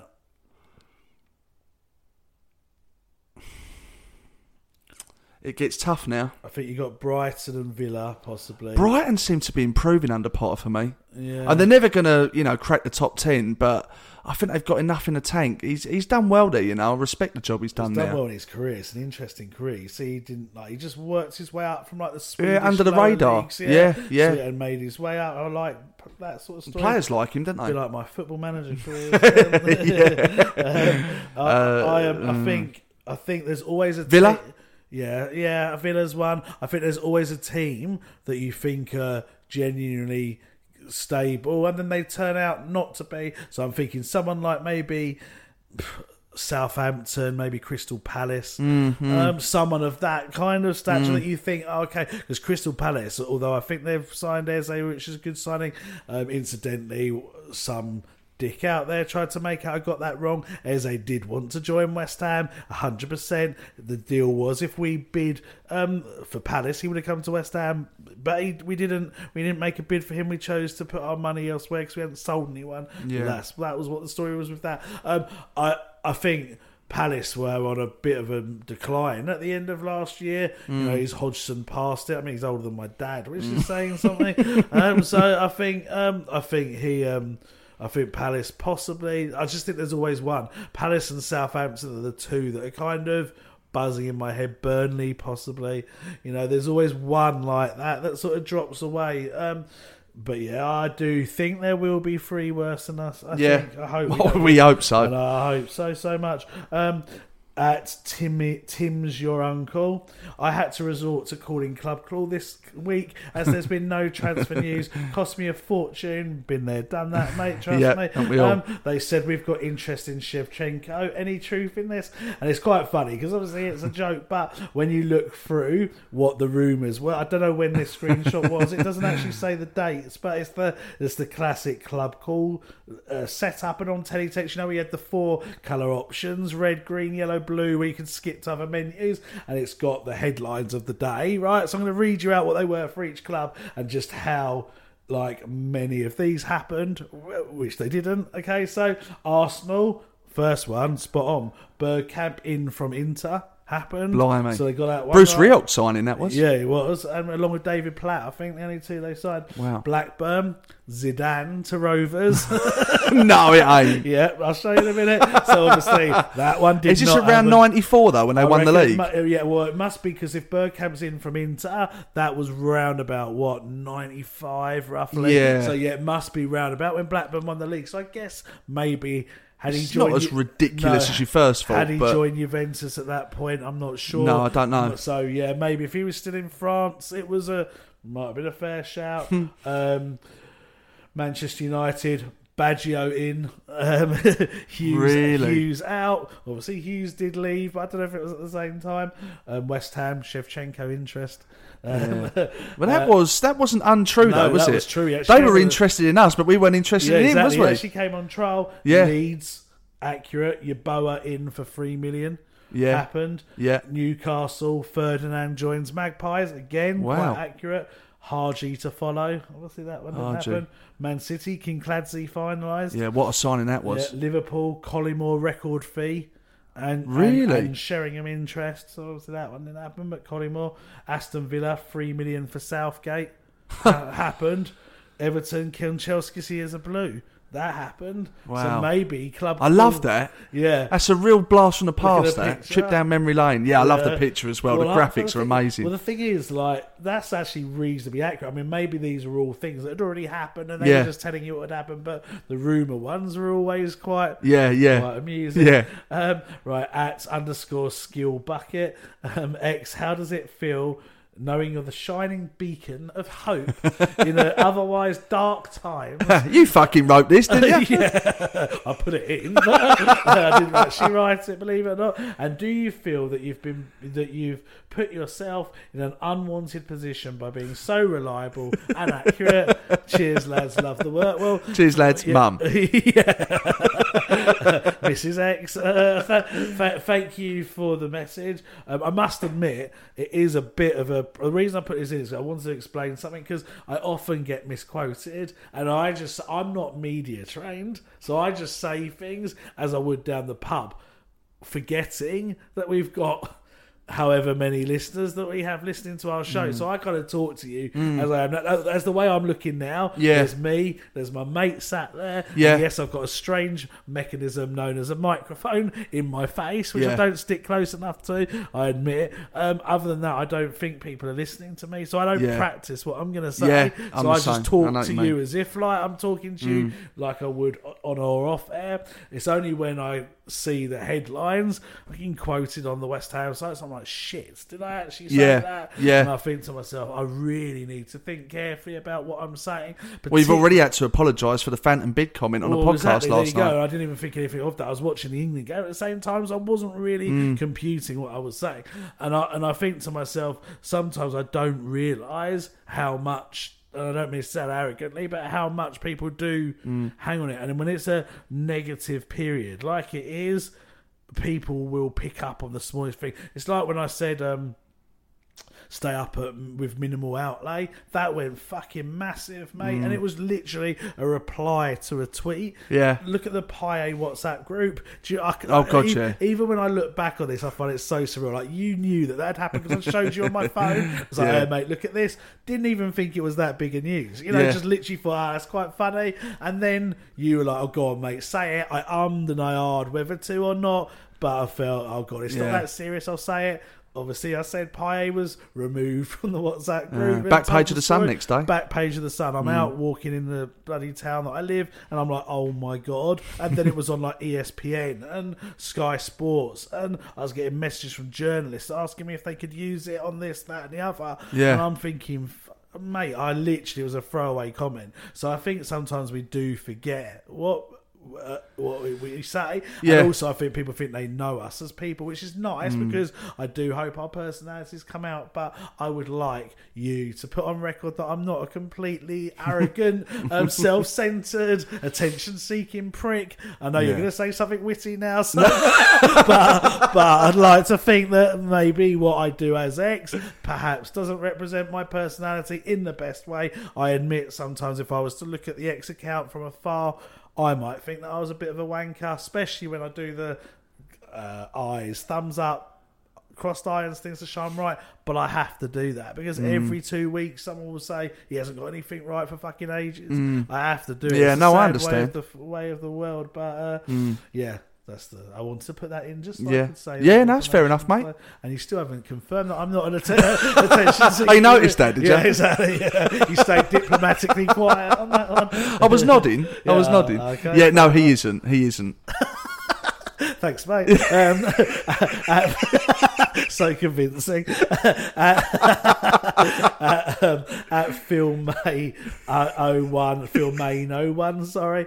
Do you think the fans are bit? I think we might have talked about this on the last show, so we won't touch on it too much. But do you think the fans are being harsh on David Gold as a minor shareholder? He has no say or influence and little knowledge of what is going on. Do you think, as a genuine fan, he could and should be more vocal about the shit state that we are in? Yeah, we did talk about this in a previous show. Yeah. Uh, I do feel sorry for him. I know it's not going to sit well with a lot of people. I like him, and I feel sorry for him. I don't think he has a voice at West Ham. I think he is there to just plunge money into the club. You know, that's what he done when he took the club over and he went into partnership with Sullivan. And I do think that he genuinely loves West Ham. And I honestly, hand on heart, believe that this will be hurting him as much as it is everybody else. I, I honestly believe that. It's I just my opinion. And you've got to think of his age. I mean, what is he? 83, 84? Yeah. Yeah. I I think when you when you approach that age, and we've all heard the stories of how he bunked into West Ham as a kid and lived around Mm. the corner and stuff. When you've almost lived a life time dream that most people, most West Ham fans would want to do in owning the football club that you supported. You can't say that 83, 84, win. I hate to say it, but he hasn't got that long left, that he would want the club to be as negative as it is. Of course, he wants to die, so to speak, knowing that he's left the club in a re- like giving the fans what they want. Look at um the guy Jack Walker at Blackburn, yeah, Yeah, like yeah. he his dream as a Blackburn fan was to. I think he even might played for Blackburn. Was that story? Was that Dave Whelan at Wigan? No, he didn't. It was Dave Whelan at Wigan, wasn't it? Playing the cup final for Wigan. Mm. But I'm thinking of Jack Walker at Blackburn. He supported that club as a kid. You know, grew up wanting to own the club that he supported. Made his millions and whatever he made his millions in. Bought the club and basically bought them the Premier League and the best time in their history. I think they Mm. were quite good in the twenties or something. But obviously, recent times, you know, Shearer, Sutton, that Blackburn team were were brilliant. Yeah. Um, and he brought that because, and then he died not long after. I think he gave it the club to his son, maybe. I don't and know. Then, and then they were sold to those Venky brothers, Yeah. weren't they? The Indians, and that's why the chickens were always let on the pitch in protest. But before that, he'd given Blackburn fans what they wanted, and he died. And I think, from knowledge, he's got a statue outside the stadium. Of course, that's what David Gold would want for him. Yeah. Whether Yeah. you blame him for not getting to there, that's your your choice. But you can't say that he would have not wanted that. I don't think. No, and I think what we've said about David Gold, which is almost a, a personal testimony, if you like, which is based on our own opinion as to whether we would have met him or not, I think we'd have felt the same way. But the fact that we've met him and we've been in his company as well, further reassured me what I felt. Yeah. That he is a good man and he is one of us. And I know it talk- sounds difficult to say. Yeah, and we talked to him off air. You know, obviously That's people right. heard the interview, but he was there about half an hour before the interview, and Yeah, uh, yeah. fifteen minutes or so after. So Yeah. we did talk to him off air, and there Yeah. were a few things he said off air that we couldn't put on. I think, Mm. but they were all things of how much of a fan. he Yeah, was. and I'll tell you what I think's really sad as well is, um, you know, given the fact that we've just said what we've said about him, and given the fact that he is 83 and 84, he's not going to be with us for a hell of a lot longer, I wouldn't have thought. I find it sad to see the constant barrage of abuse he gets on Twitter. Mm. I think that's sad, and I think it's. Um, I think it's out of order, if I'm honest. I feel a little bit the same for Jack Sullivan in his defence. Oh, I do. Like, it's by association with Jack. is. Jack's Jack is such a good lad, Yeah. and he will be the first to tell you that he would have done things differently to how his dad done Oh, it. definitely. But you know, Jack is a human being, and when you see the constant barrage of abuse towards your dad, it would upset you, Oh, and it would also upset yourself to get that barrage of abuse. When you are not responsible for any decision makings, you're not responsible for any of the negativity that's happened within the club. He, like us, just wants the best for West Ham. It just so happens that, in my opinion, his dad, who is running the club, can't deliver the best for West Ham. Mm. But it's it's society, it's the times we live in. Yeah, and you know, th- there have been times, you know, I don't think Jack should have maybe been trusted to tweet transfer. Of course, like but he was a kid then. Exactly, that's He shouldn't have been say. allowed a Twitter No, account at that is what I mean. He should have been Mm. advised better. But as an adult, oh, the where Mm. he's making his own decisions, you can't judge someone ab- ab- on your dad. Honestly, Mm, like mm. Uh, you know, as I've said, me and my dad are very different. You know, my dad's got better qualities than me in, in some ways, and I might have some over him, but we're very, very different people. Mm. I love my dad a lot. The reason I'm a West Ham fan and the reason I've had a good life is pretty much down to him. Um, but. You know, I'm very different, and the Mm. same as I wouldn't want my kids to be judged upon me Mm, either. mm. It's it's not fair, but there you go. Um, I'll speed some of these up. BW4X Trade lads, love the podcast. Tune in every episode. Is it getting difficult for you and X to remain impartial in the whole GSB in, GSB out divide in the fan base? I get you both have to be balanced for the West Ham Way brand, but this must be getting really difficult for you both. I can't get my head around that because whilst I really appreciate the nice words and the fact that he listens every week, I find it hard to believe that he does listen every week because if he did, I don't think he would see that we were impartial. No. I think we've uh, we, we've made ourselves very clear on where we stand, and we almost do on a weekly basis now. Yeah. So we're certainly not on the fence, and, and even if we were, which we're not, we wouldn't be doing it for the sake of the brand. Yeah. No, that I, that is one of the reasons I think this podcast has been so successful is that we are honest, we do take risks, we can be controversial, we speak from the heart, Mm-hmm. and our heart has been saying for a, quite a long time now that we are GSB out. Yeah, and, and we were GSB in when a lot of people weren't, and we were That's prepared, right. and we were prepared to stand by that. Yeah. Hence the amount of abuse we got. Yeah. um, because that wasn't the fashionable opinion, but it was our opinion. That's right. and we stood by it. And now our opinions change, and people can change their opinion because we've got more evidence. Now you know Mm, it's not mm. like oh they've suddenly jumped on the bandwagon. No, we've got more evidence Yeah. to back up our opinion.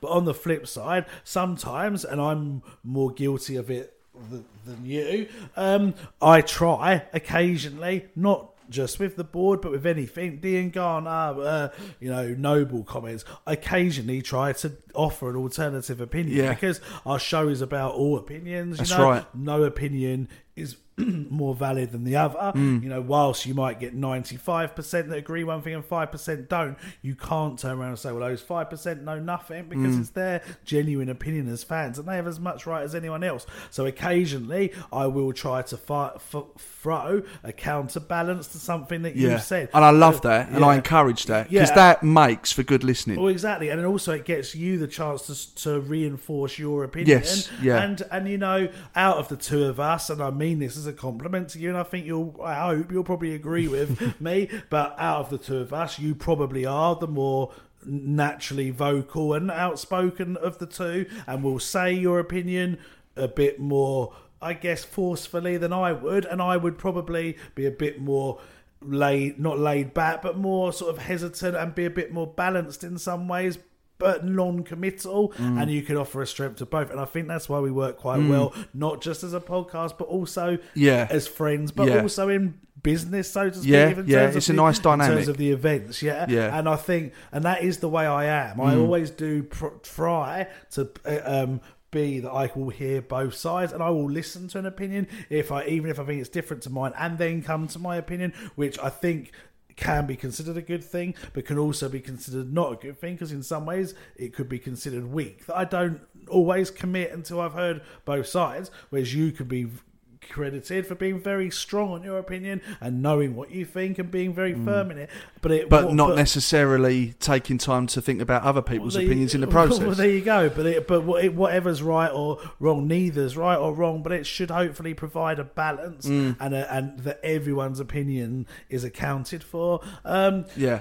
and so that's what we tried to do. I think uh, you know you you can pick you can pick West Ham sites, you can pick Arsenal sites, you can pick other club sites, and you can say right they think this, Mm, and no mm, matter what mm. uh, thing comes up, you can predict what their opinion's going Yeah. be. I would like to think you don't know for certain what our opinion will be on Yeah. things because it's judged upon what is happening right then, Yeah. rather than like an agenda or a Exactly. or a, pre- or a set opinion. yeah, spot on, mate. Spot on. Well, let's hope the listeners think that anyway. Um, right, there's not that many left. Um, at Legionals, Legionals, I don't know, whatever. He's called Lewis. I should have just gone with that. Um, do, do- do you think there is any way back for the board to get us fans back on their side? If so, what do they need to do, or or is it gone too far now?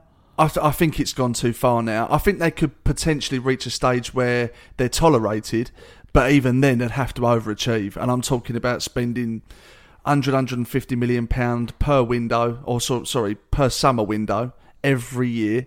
I'm talking genuinely contending for Champions League football. You know, providing good entertainment for the fans, games that fans can walk away from and remember, and create history in the process. But you talk about those achievements, and you'd think for any club owner to do that, they'd be heroes. But we've gone so far down the line with these owners. I actually think the best they could achieve, and it is a dream for them. It's not even realistic. The best they can achieve is to be tolerated. What What do you think would happen, say, this season? Let's just fa- say we finished 10th, yeah, comfortably 10th, and we win the FA Cup. What What's the fan base going to be like then? I think they'd, they'd be absolutely over the moon, but I don't think they could sweep history under the carpet because of a trophy in the cabinet. But we would have won the first trophy in 40 years. Yeah, and- that's fantastic. It's fantastic. Uh, don't get me wrong, but a tenth finish in an FA Cup, you know, I'd bite your hand off for that. But would that be enough for people to say, right? We sold Upton Park. Uh, it's broken my heart. I've never got over it, but I'm over it now because we won an FA Cup. You know, No, it? don't- I don't think single-handedly that would be enough for some people. But if we if we finish, t- if I'm told now West Ham are finishing tenth and you're winning the FA Cup, I'm buzzing. For Oh god, yeah, of course, of Yeah, course, so- of course. But then we could win the FA Cup this year. Mm. In theory, we could. A, a championship club could win Yeah. the FA Cup this year.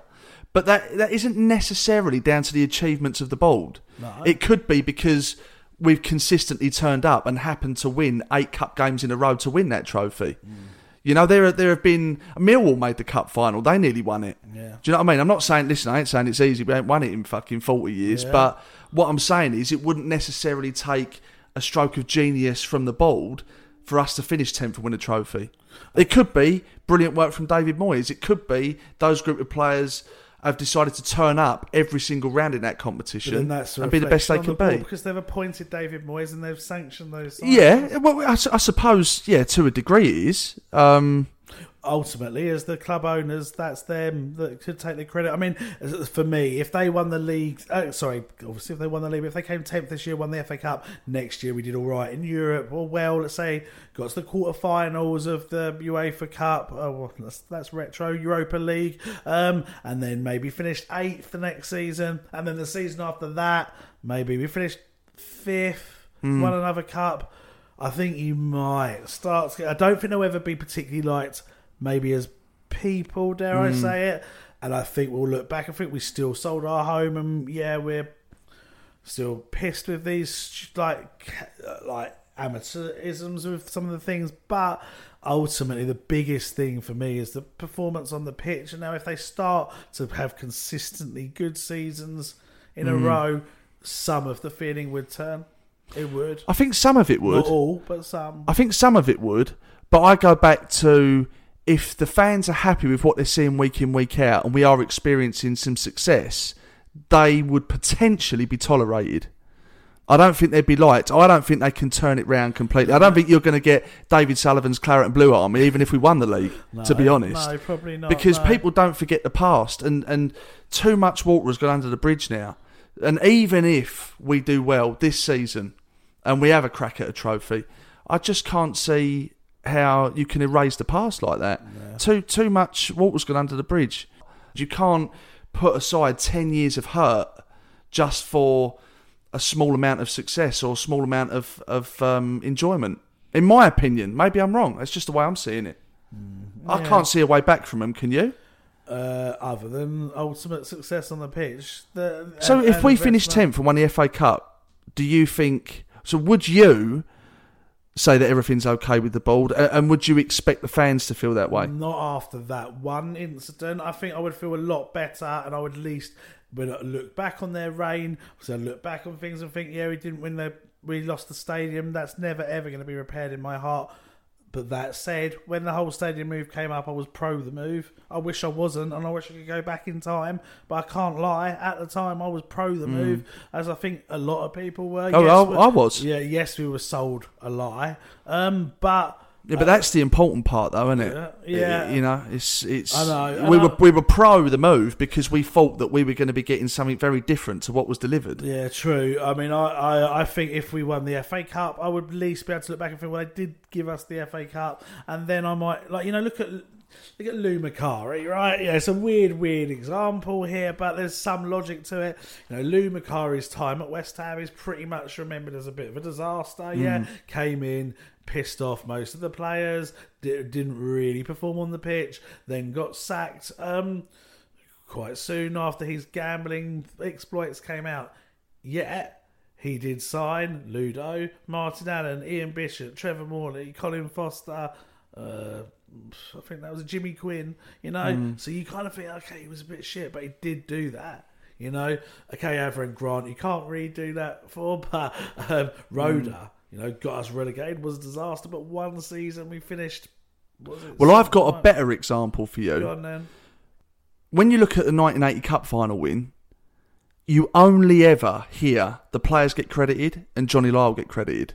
When have you ever heard the owners at the time of West Ham mentioned in the same breath? I don't even know who the owners were. Well, there you go. The Cearns, was There it? you go. Oh. So actually, when you do win an FA Cup or you do have a great season, how many people actually give credit to the owners of any football club anyway? Yeah, yeah, yeah. It's an interesting. I mean, I think I'm never going to be able to forgive him because I don't think the dream scenarios that I'm saying will happen. So No. it's completely irrelevant. Mm. But I do think the obvious thing you judge your football team on is how successful it is. If West Ham then started to be successful, yes, you would still think we shouldn't have moved stadiums. Unless they correct that as well, uh, yes, you will think they should have done this, shouldn't have done this, shouldn't have done this. But if all of a sudden West Ham are starting to win cups, buying good players, playing entertaining football, sorting the stadium out, I know it's a lot of ifs and buts. You would eventually, you would because it's what you wanted. Mm, I- I- You'd still- yeah. you'd still have that element of yeah, they pissed me off for 10 years, but ultimately they did get where they said we'd get. Yes, it's five years, six years, seven years, whatever, too late, but they did get where we said we would. But that's ridiculously hypothetical, I don't Well, it, it happen is, but it's not only that, mate. It's it's it's the stadium. It's the change of the badge. Yeah. You know that that was massive for me as well. The London on the badge and the whole design of it. It's nothing like it was before, in my opinion. Yeah. You know, it's the Karren Brady. You know how how I'm sure she deliberately goes out to antagonise our fans. Yeah. Especially in that Poxy Sun column that she does. Yeah. You know, the whole PR car crash of it all, the way that it's publicly run, some of the decisions they make. I mean, I'm only scratching the surface. You can't sweep all of that under the carpet because of an FA Cup win. And it's like I say, go back to 1980. You, all right, can't even tell you who the board were. No. And that's the owners of a football club that won the FA Cup. I think it was the Cearns, but um, Yeah, I think you're right. I think it was the Cearns, but I wouldn't put my house on it. No, wasn't there another family before that as well that had them that the Cearns were in partnership with and then took it over from them? I should know. We should know. yeah, this, we should know this. I'll just but- cut this out. Yeah, yeah. another thing to be removed. Um, at uh, Sargy Poos, we are coming to the end, my friend. Right, worry. okay. At Sargy Poos. Do you. He's got a picture of him with Dean Ashton at our event. I can see from the picture. Nice. But um, do you think all games being streamed live will have a further negative impact on the mood of the club, as a wider audience will, will be able to see potential poor performances, as opposed to fans just seeing highlights on Match of the Day? the highlights of match of the day much better then. Well, yeah, I think to be honest, in the modern day now, whether it's live on streams every game, there's always some way of watching a stream. Of course there is. Um, so I think we've been dealing with this for a number of years.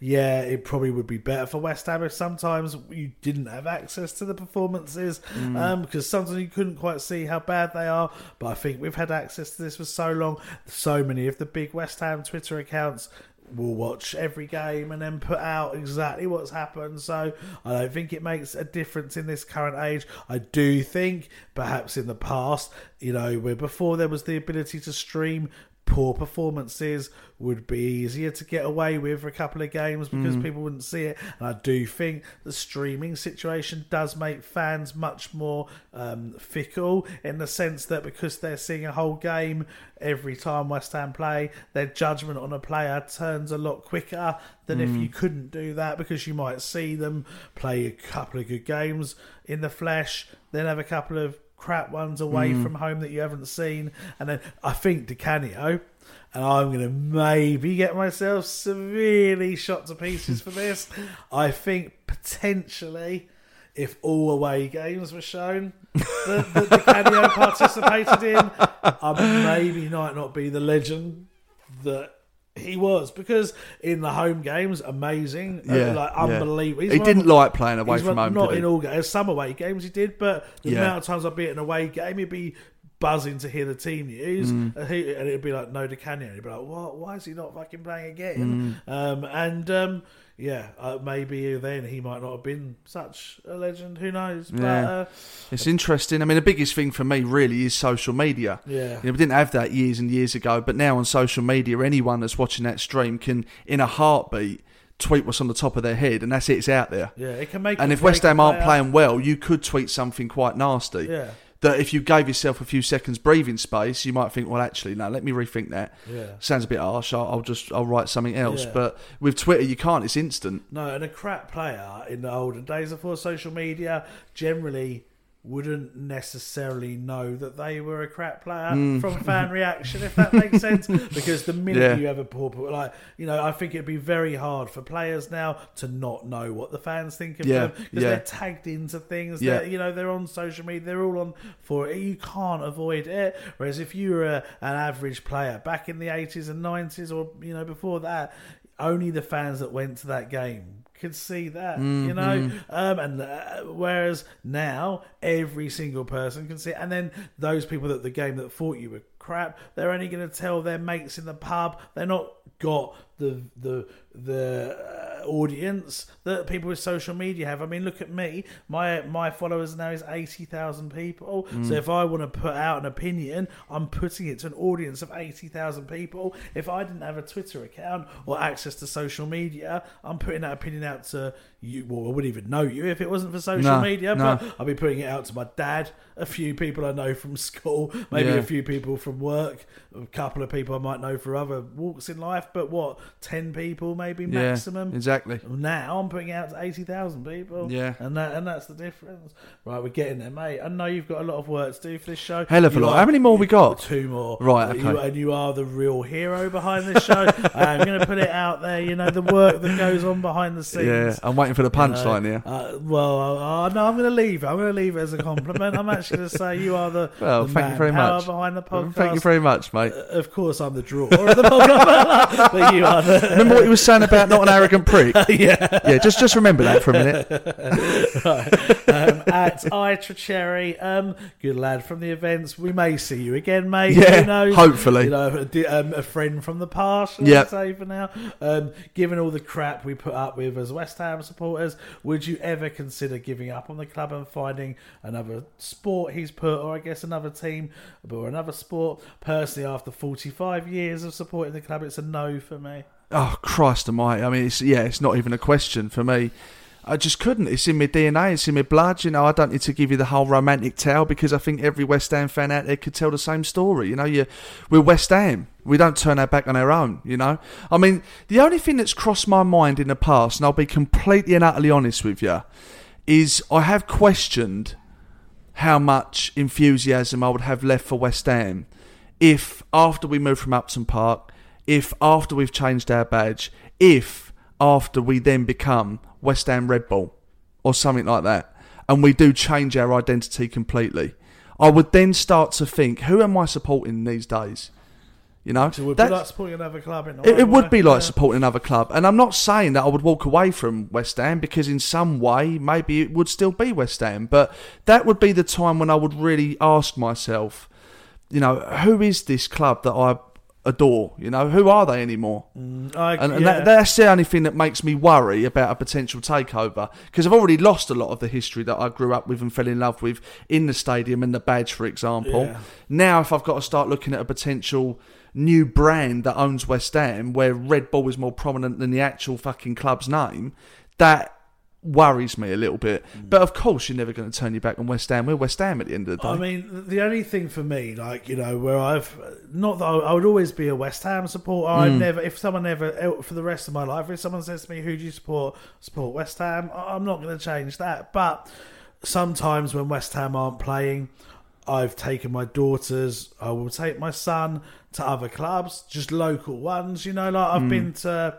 Um, non-league ones. I've been to like Colchester. I've been to uh, Cambridge. I think I've been to Ipswich. You know, all sort of clubs in the East Anglia, Essex Mm. region. And sometimes just going to watch a game of football where you don't really care what the outcome is. Obviously, if I'm at Colchester, I might want Colchester to, win, or if I'm at a local team, I might want like, Chelmsford. I might want Chelmsford to win, but I don't really care. I'm not going to go away gutted if they don't. Mm. Sometimes it's quite nice to just go and watch a game of football for what football is. Mm. Um, so sometimes I've thought maybe if I gave up my West Ham season ticket, I'd still be a West Ham fan. I won't do because I've already renewed it, but I give it up and I could go and watch just football. The other thing I've thought of, without meaning to get name drop, but I do know a few professional footballers that play uh, uh, decent teams, you know, and I, uh, as time goes by, um, I may know more at other teams, and sometimes I think to myself, it might be nice for maybe a year or so. Like I say to them, right, mate, you know, you're playing, whoever. I fancy, I'm going to come and watch you, mate. And you know, because they're mates, they might say, I'll bring a mate. You know, I'll put you in, I'll put you up, I'll give you tickets. You know, you might be able to get in a box, maybe. The idea of going to watch that, do that, appeals. Yeah, see, bit. that's where me and you differ because I couldn't think of anything worse. Mm. I can only ever go and watch a game of football if my heart's riding on it, you know? Which is why I only watch West Ham. I don't watch any other clubs on telly, to be honest with you. Fuck, I don't even watch England, to be honest with you. I don't have any interest in international football whatsoever, Mm. unless it's a major tournament and like with the rest of the country, I'll get swept up. But, you know, with, with West Ham, as it is with you, your heart's in that football club, and that's what you make the journey to go and see. It's the thrill, it's the adrenaline of how you're going to get on. It's knowing there's the risk of having heartache from a defeat and that gut feeling of the goal going in against you or the euphoria of a goal going in for you.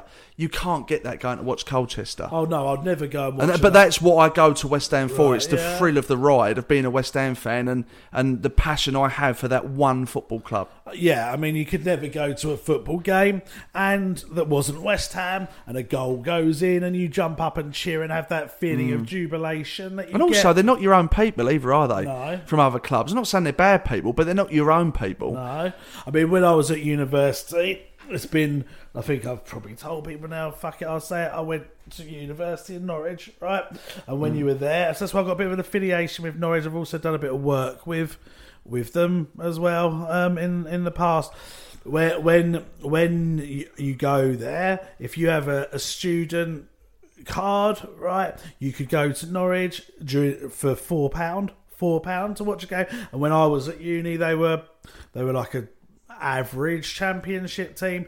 But you know, during the week, you know, you're a student, you don't have that much to do. Me and my mates would be like, fuck it, you know, let's go to the pub, get to the pub at like six ish, have a few pints, pay off four quid to go and watch the championship side. You know, I saw decent games there. You know, West Ham. I didn't do that because I was with the West Ham fans then, but West Ham were in the league championship. I think when I was there once, um, and. Um, and I would pay the four quid, go to the game, watch the game, have a good laugh at the game, come out, go to the pub, and it was a good day out. It was, it was a, good- I enjoyed it, and I never went. Now, obviously, part of me started to have an opinion on what Norwich players were good and what ones weren't, but I never really cared if Norwich won or not. But it was still a, it was still a good day. It was a good Mm. laugh. But you're right, I couldn't ever affiliate myself to that club, and you know now. Given the choice, I would have wanted Norwich to stay up this season. The fact that they got relegated really doesn't bother me that much. Mm. You know, I don't care. They got relegated, it didn't No. hurt me.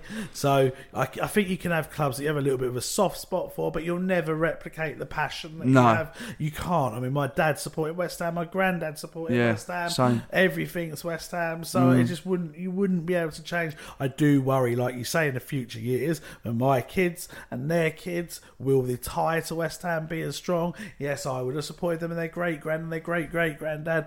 But will we? We lost our East End identity. I would Mm, say mm. another generation down the line.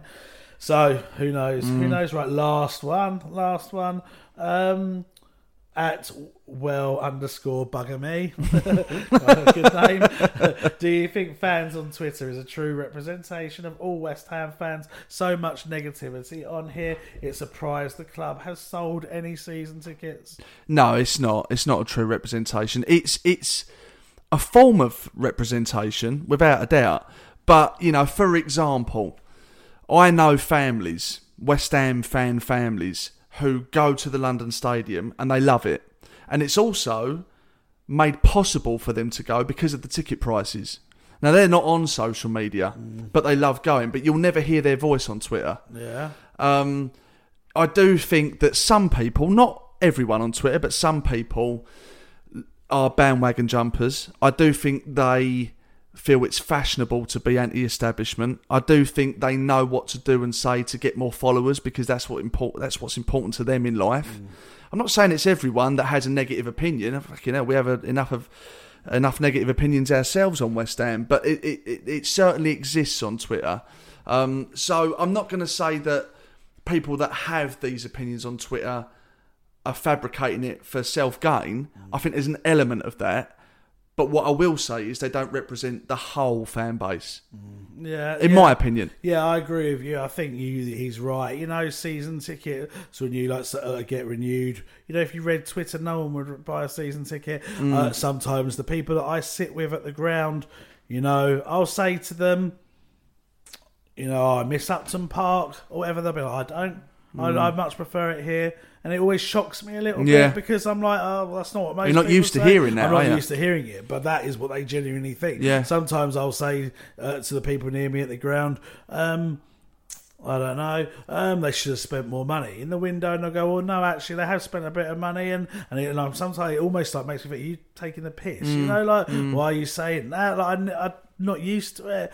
And, I, and obviously, uh, the demographics of age in terms of Twitter. I would suggest that the majority of people on Twitter, the major- of course, there's exceptions, but the majority of people on Twitter would be under 60. I would say the majority would be under 50. And then you're starting to get more and more per generation. Mm. But the age representation of Twitter, I would say, is, you know, teenagers to 30 year olds i would say that's the main bulk. And um, that's just one representation. I think it does represent twitter uh, does represent an opinion and a strong opinion because those youngsters would have dads and grandparents or whoever that would probably think the same as them but you can't say that twitter's fully representative of all west ham fans which is why when the club rightly so consult groups they should consult um what's the old West Ham fans group? Like, oh, I don't want to. Any old irons? Yeah, is that what it's called? I think so. Okay, yeah, okay, yeah. So they sh- that's why they should consult Yeah, them. I was going to yeah. call them old irons, but that just sounds almost patronising. But like, um, yeah, maybe that is what they call. Uh, they should they should ask them because that's Mm. a, a representative of, of a group of West Ham fans, arguably the ones that need to be respected the most because they're the ones that have Mm. been through the most. That's why they should ask different groups. You should ask female fans. You should ask young fans. You should ask all different types of demographics to get a collective opinion. I think Twitter can represent the fan base, but it's not the complete opinion. No, I mean, there's one example. If you look at, you know what I believe is the good work that Hammers United are doing, and they are doing fantastic work, and I do support what they do, and I'm behind what they do, and I promote what they do. You know, if you look at the whole big build up on social media to that protest that day, the most recent one, I think they achieved in the region of eight to ten thousand people, which was an incredible achievement. But fifty thousand West Ham fans were there that day, mm. and you can't tell me that to a man, forty thousand of them walked past and didn't know what was going on on that green. Yeah, definitely. And I think you know, there's so many ways that you can represent, like be representative. You know, do people on Facebook for example, think the same as people on Twitter. Mm. When I read Facebook, uh, and I'm not in many West Ham groups on Facebook, and obviously I don't have as a personal account on Facebook. Yeah, yeah. When I read Facebook, I tend to think the West the fans are a little bit clueless. Like I think I see people saying things like, you know, oh, what's happened to Ajeti? Is he still in the squad? And I kind of think, how do you not know that? Yeah. I don't know why. Maybe I just read the wrong post, but I sometimes think on Facebook, I, I don't know why you don't know that. And then and again it's just a small group of the people that are on facebook. Instagram do instagram people think the same as twitter? There's someone that i'm quite good friends with now on twitter called um, west ham latest. I think he's got like 80000 what they call on instagram followers i guess followers mm. on instagram but only got like 1500 on twitter so his opinion is far more vocal on Instagram. So, for example, if he if you if he puts out an opinion on Instagram, he's got that audience that might back him up. It could be the complete different opinion to me on Instagram, but because he's got eighty thousand people, his voice is, seems like it's much more important. Mm. But then flip reverse, if it goes onto Twitter and he says that opinion, compared to my opinion on mm. Twitter, just because of the numbers of followers, my opinion seems more yeah more more not forgetting the people that aren't on social media no, as well. You know, and, and yeah, like I said, the older generation. Yeah, my yeah. dad's not on social media. Yeah. My dad has a different opinion to me on West Ham. Mm. He's sometimes his opinion I'm like, are you, are you sure, Dad? And he's Mm. like, yeah. He, but no one would know my dad's opinion because he doesn't use social media. Thank Mm. God, because I think he'd be appalled at some of the things people say to me. and uh, bless him, my dad's protective of me. He'd be, Yeah. he, he wouldn't be able to cope with seeing the stuff I get said to me. But um, yeah, I, I don't think it does. I think it's a, a good sample of what of fans' opinion, but it's not the complete sample. Mm. Right, that is the end of the show. As always, thanks for listening. Thanks for giving us your questions, and let's hope we're happy hammers on Saturday. Take care, be lucky, and until next week, come, on, you irons. Switching and saving with Geico is easy, so you're free to ponder life's big questions. Like, why do people say it goes without saying and then say it anyway? I mean, if it really goes without saying, you should instead not say it and just give a knowing look? Well, folks, it goes without saying. Uh, what does? The thing that I'm not going to say? Okay. Switch and save with Geico. It's easier than you think. Geico presents Daily Affirmations. Repeat after me. Our thoughts are like the ocean. Our thoughts are like the ocean. Our thoughts create our reality. Our thoughts create our reality. We're thinking Geico offers claim service 24 7 with personalised attention from an assigned team. Geico offers claim service? Um, I-, I wasn't thinking that. We think it and it becomes our reality. So, uh, what about washboard abs? Just give it a go. Think really hard. Okay, abs, abs, abs. Yep, abs. keep thinking. To manifest more Geico in your life, go to geico.com. The Talksport Fan Network is proudly teaming up with Free for Mental Health Awareness Week this year. We understand that the journey as a supporter isn't always smooth sailing, but rest assured you're not alone. There's a vast network of fellow fans who share your passion and may be experiencing similar challenges. Honesty is key in any relationship. If your friend asks you how you are feeling, tell them honestly. If you're going through a difficult time, let them know. Opening up about how you are feeling can really make a difference. After all, they are your mates for a reason. Let's all take a moment to talk more than football. Away days are great, but there's nothing quite like playing at home. The same goes for McDonald's. Maximize your home ground advantage with McDelivery. Order now on the McDonald's app. At participating restaurants, 18 plus serving times, delivery fee, and terms apply. See McDonald's.com. This podcast is proud to be part of the TalkSport Fan Network. TalkSport. Powered by fans.